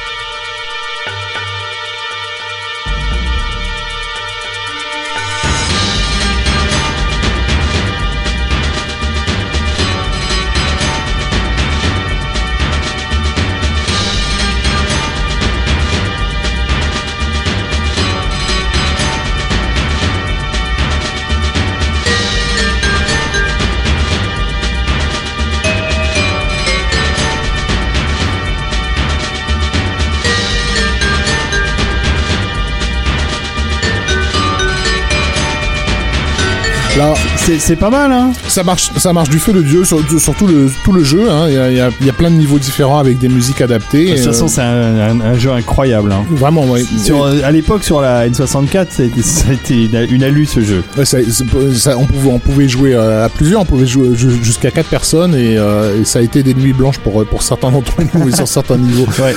Euh, donc euh, ils sont plusieurs à avoir bossé là-dessus. Il y a Graham euh, Norgate, euh, Robin Binland et enfin ce- celui qui à mon avis est l'auteur du morceau qu'on est en train d'écouter qui est euh, Grant euh, Kirkhope et dont nous, nous reparlerons euh, sous peu parce qu'il va, il va pas mal fournir pour, euh, pour le studio Rare. Mais donc on, voilà, on, on- on sent que là on a une, des- des- une sonorité qui fait travailler le, le midi de, de, de la machine. Ouais. Mais on voit bien le pas franchi depuis la fin des années 80. Bah ouais, ouais, on n'est plus dans les mêmes types de sonorités. Voilà. Là, ça, ça, ça sent la musique de film quand même. hein.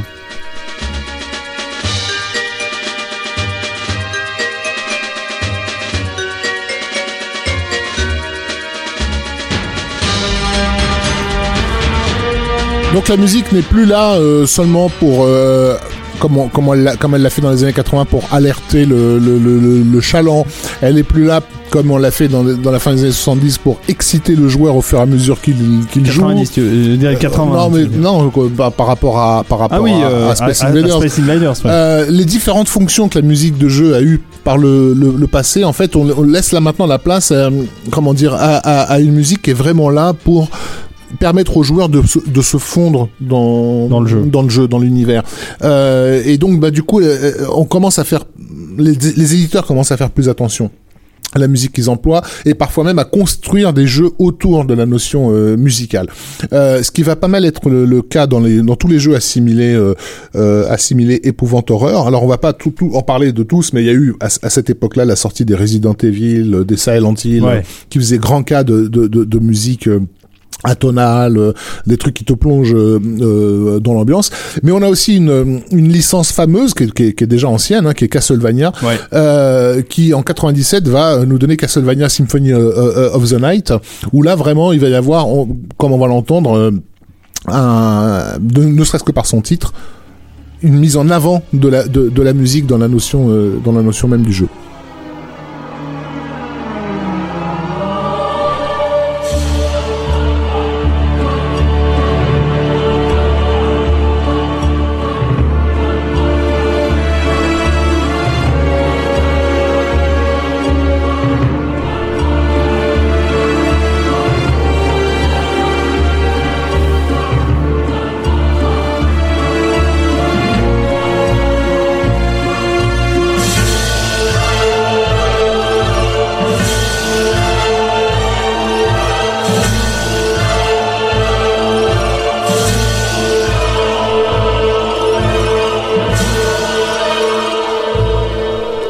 Japonais qui a composé. Oui, Michiru Yamane. Alors là, on a, on a, on a une partie euh, qui sonne très gothique, mais le, il y a beaucoup de, beaucoup de rock aussi dans Castlevania, comme voilà. Ça le- le- arrive, ça arrive.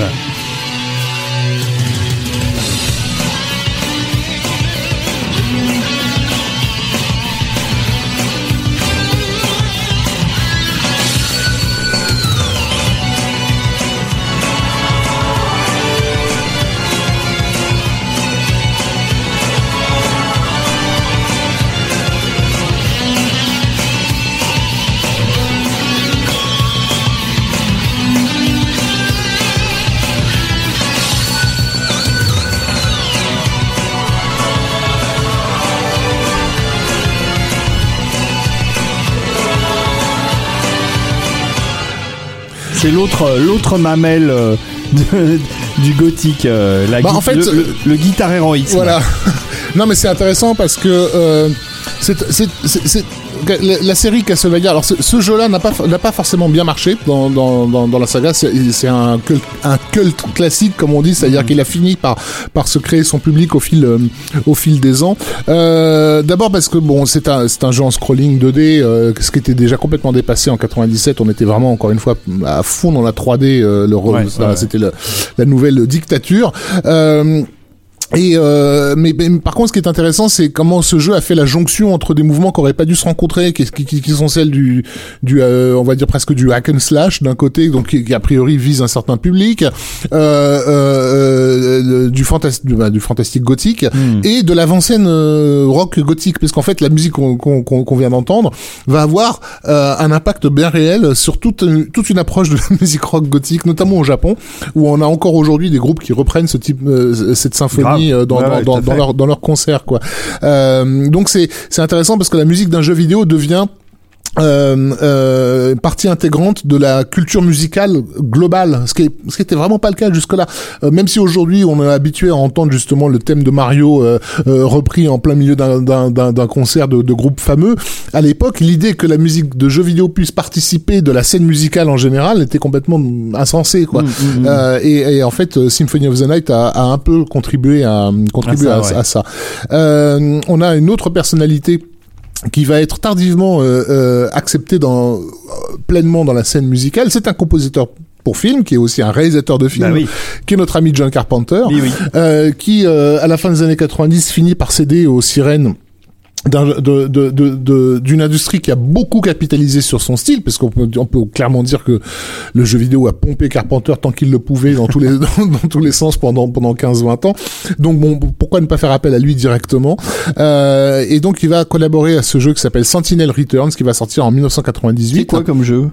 C'est un jeu, un jeu de, de, de, de, de comment dire, d'horreur. Euh, euh, je t'avouerai que je n'y ai pas, je n'y ai pas joué. J'avais Bah, juste vu. Je me rappelle juste des, des espèces de bandes annonces qui passaient en magasin euh, quand, quand, le- quand le titre est, est sorti est sorti, mais j'en attendais pas forcément beaucoup de, beaucoup de bien. C'est, c'est un, c'est un jeu sous forme de, de puzzle en fait. Euh, euh, euh, Mais en avec fait, une musique de, James, de, de, de John Carpenter, pas James Carpenter. voilà. Et donc la, la, la, la musique, la musique du jeu est confiée à John Carpenter, qui va nous faire euh, du, Du John Carpenter. en gros, basiquement. Allons-y. Tant qu'à faire.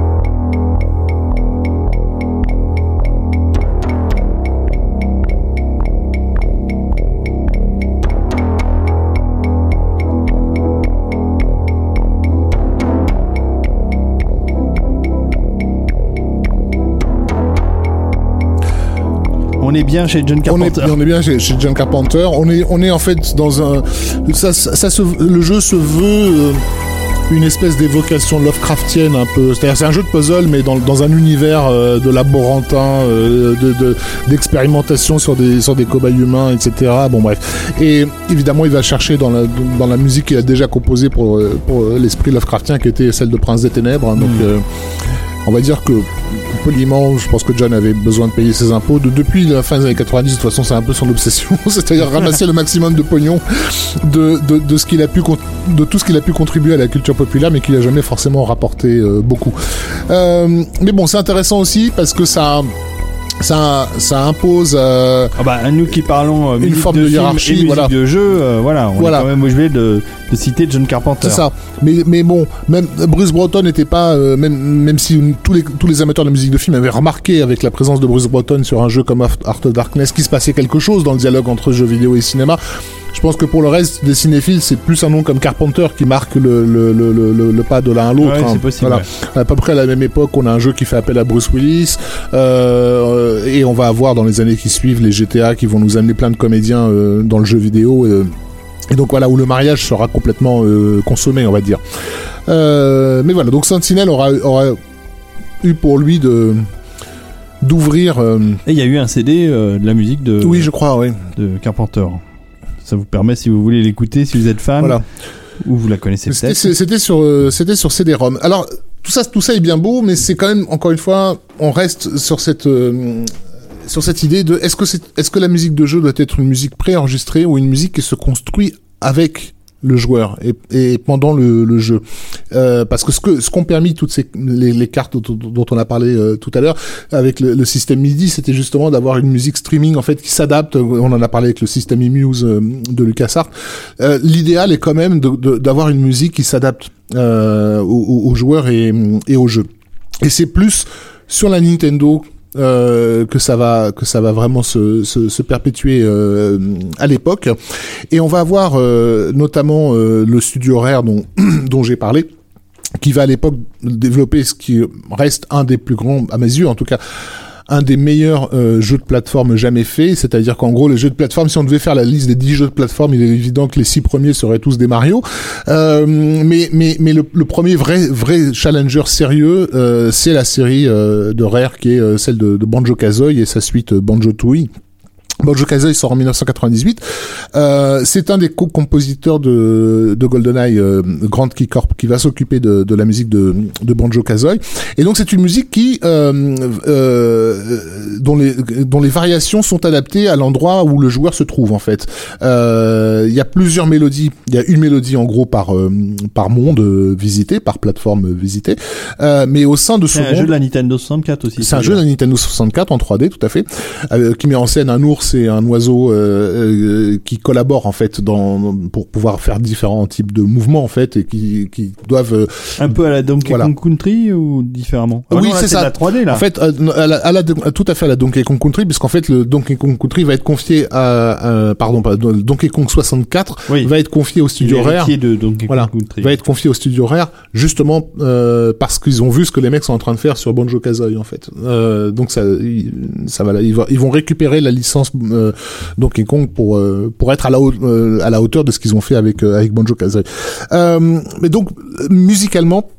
Euh, ce qui est ce qui est fascinant euh, avec euh, Banjo Kazooie, c'est euh, que Grand Key va composer donc des, des, des mélodies très accrocheuses pour chacun des, des, des mondes, mais les plier à une série de, de, de variations infinies en fait, que selon qu'on soit euh, sous l'eau, selon qu'on rentre dans une caverne, selon qu'on soit près d'un endroit du tableau et pas et, pas l'autre, etc. À chaque fois, on aura des, des, variations subtiles en fait qui vont qui vont qui vont se mettre en place.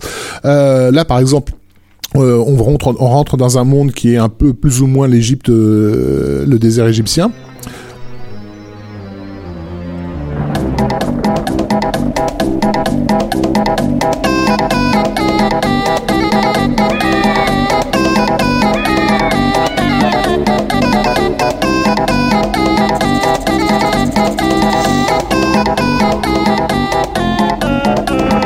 Vous nous remercierez de l'avoir toute la journée dans la tête celle-là.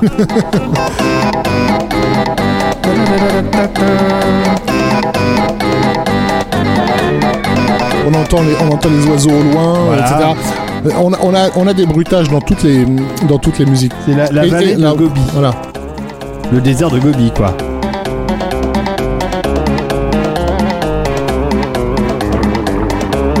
Et voilà. Et donc, Si par exemple dans le jeu, euh, le joueur s'approche de, de la grande statue du Sphinx euh, Voilà. qui s'appelle Jinxie, en fait, on aura une variation euh, sur sur cette mélodie. Donc on va, on va Euh, écouter la là, variation. Quand, voilà, quand on s'approche du Sphinx, c'est le même euh, principe, la même base.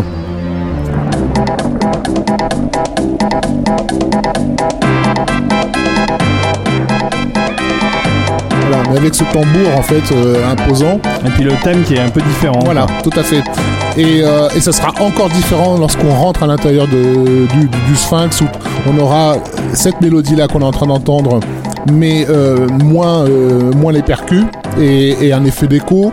Et si tu vas sous l'eau, ça sera joué au xylophone et ainsi de suite, quoi.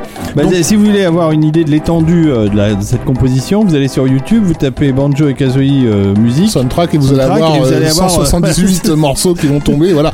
Effectivement, il y a, une tracklist voilà. impressionnante. Une tracklist impressionnante et il y a notamment un, un- un- un niveau euh, qui s'appelle dans mon souvenir euh, Click Clock Wood qui est un énorme un, arbre gigantesque dans lequel il y a plein de trucs à, à faire et euh, cet arbre on peut y rentrer par quatre portes différentes qui correspondent chacune euh, à une saison donnée.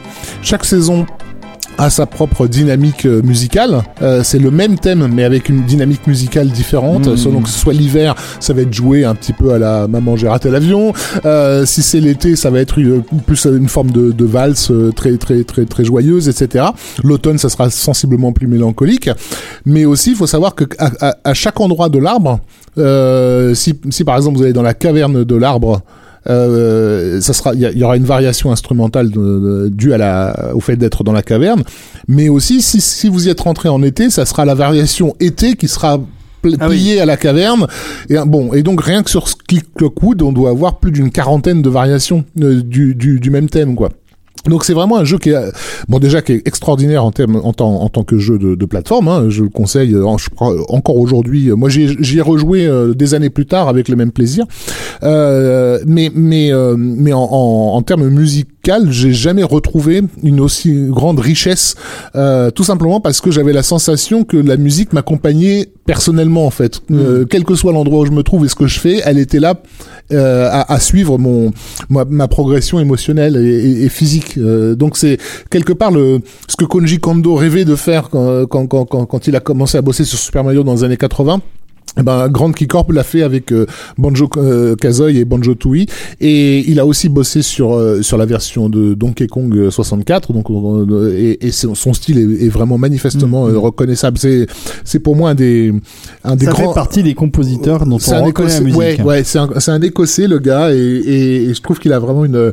Alors c'est complètement enfantin, hein, bien sûr, même comme on, comme on l'a entendu, mais mais il y a quelque chose de de, de, de joyeux et dynamique dans, dans, dans, dans sa musique qui a fait beaucoup beaucoup de bien à tous les jeux rares euh, auxquels il a contribué dans, à la fin des années 90 donc merci beaucoup à, à lui.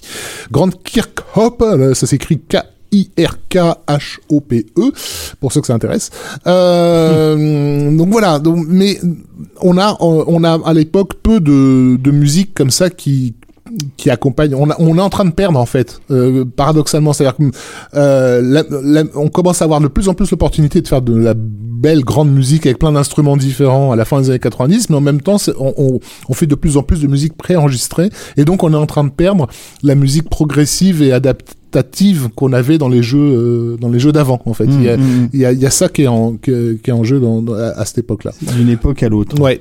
Donc on continue à, à, à loucher avec insistance du côté du cinéma euh, et, à, et à piquer au cinoche tout ce qui peut amener de, de, de fantaisiste et de, de, de nouveau. Ça va être le cas donc d'un jeu qui va pas mal marcher sur la PlayStation qui s'appelle Medieval, euh, qui il y aura deux, deux, deux épisodes euh, qui sort en, en, en 1999 avec une musique qui est dû à Paul Arnold et Andrew euh, Barnabas. Le jeu se veut euh, un rip-off complet de l'univers de, de Tim Burton, euh, avec un personnage qui semble quasiment avoir... Je crois qu'ils ont même un plus ou moins joué sur la confusion, c'est-à-dire que les gens, en voyant le- la pochette de jeu, pensaient que c'était un jeu qui avait été développé par Tim Burton, et je crois que les, les éditeurs ont fait en sorte que de pas forcément euh, contredire euh, voilà, Voilà. Le, le truc. Et, et bien sûr, pour la musique, on va aller ch- chercher du côté de Danny Elfman Bah, pour faire un, voilà, un truc gothique euh, En se tienne. diable.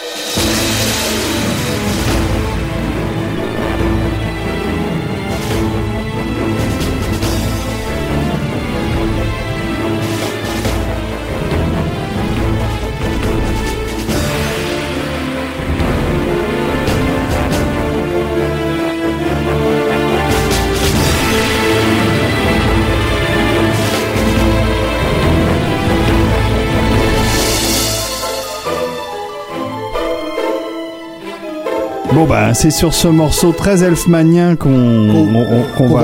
va finir le 20e, le 20e siècle en fait, on est en 1999. Oui, et les on- choses sont vraiment en train de bouger.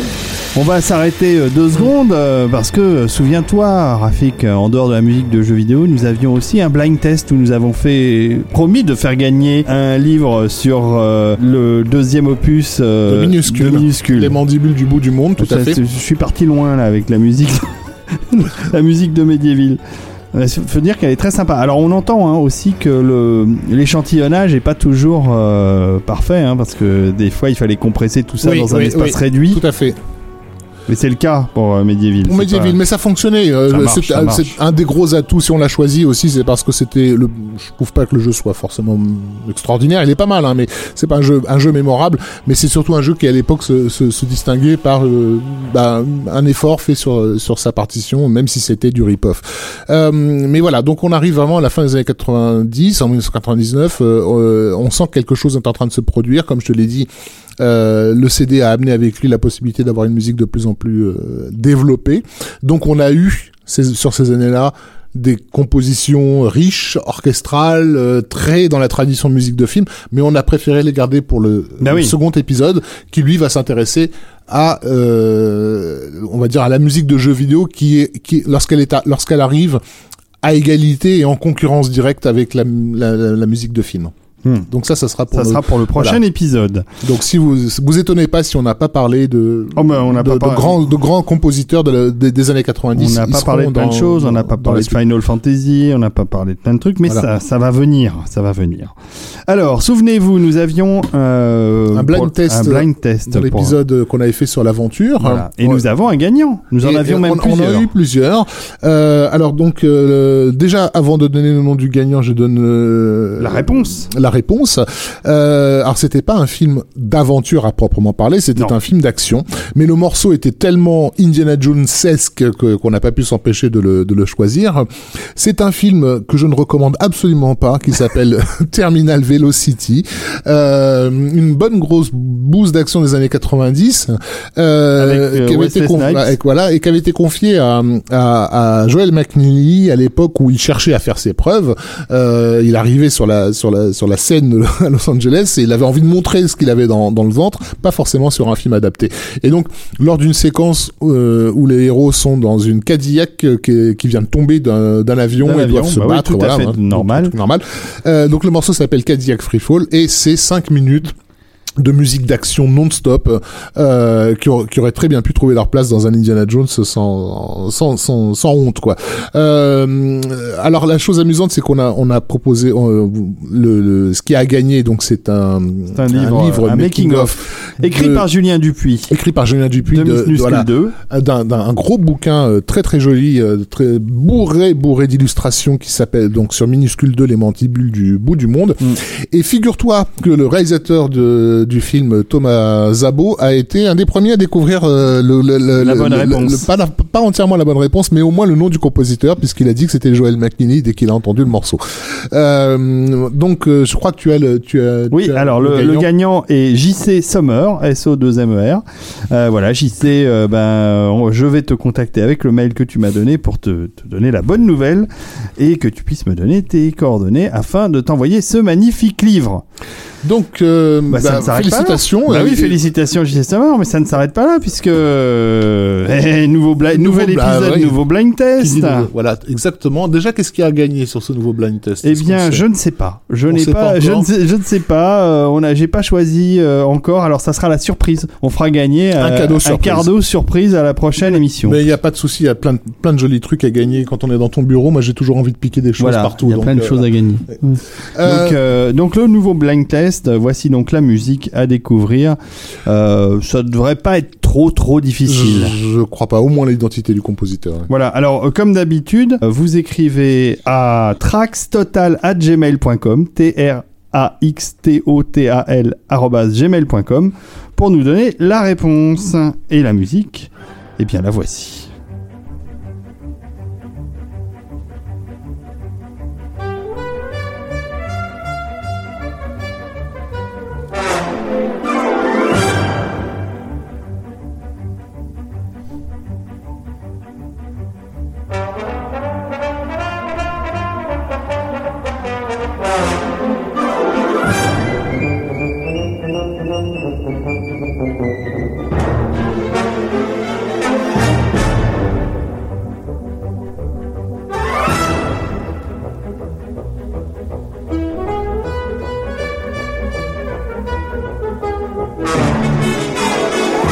Ça suffit, vous en avez assez entendu.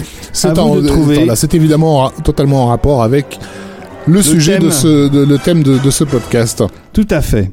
Donc, euh, ben, merci déjà de nous, déjà nous avoir suivis sur cette euh, longue et fastidieuse première partie parce que c'était pas quand même pas simple de Ah non, résumer. C'était euh, très difficile pour ouais. nous de trouver les morceaux qu'on voulait vous adéquats, passer. ouais, adéquats, et, et ils sont pas tous disponibles. euh, Non, non, c'est très, voilà. c'était pas simple. euh, ça sera encore probablement pas simple la prochaine fois, surtout de faire un choix parce que là, il y a tellement de choses qu'on aimerait vous faire écouter, euh, vous faire découvrir.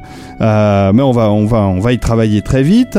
Et puis, sinon, vous nous retrouvez, vous nous suivez sur les réseaux sociaux, euh, sur Twitter, sur Facebook. euh, euh, Likez dans tous les coins. N'hésitez pas à nous faire des bons, des jolis commentaires, à nous, oui. à nous taguer dans vos commentaires, à nous recommander à tous vos amis. Ça a très bien marché jusqu'ici, ça nous fait vraiment plaisir.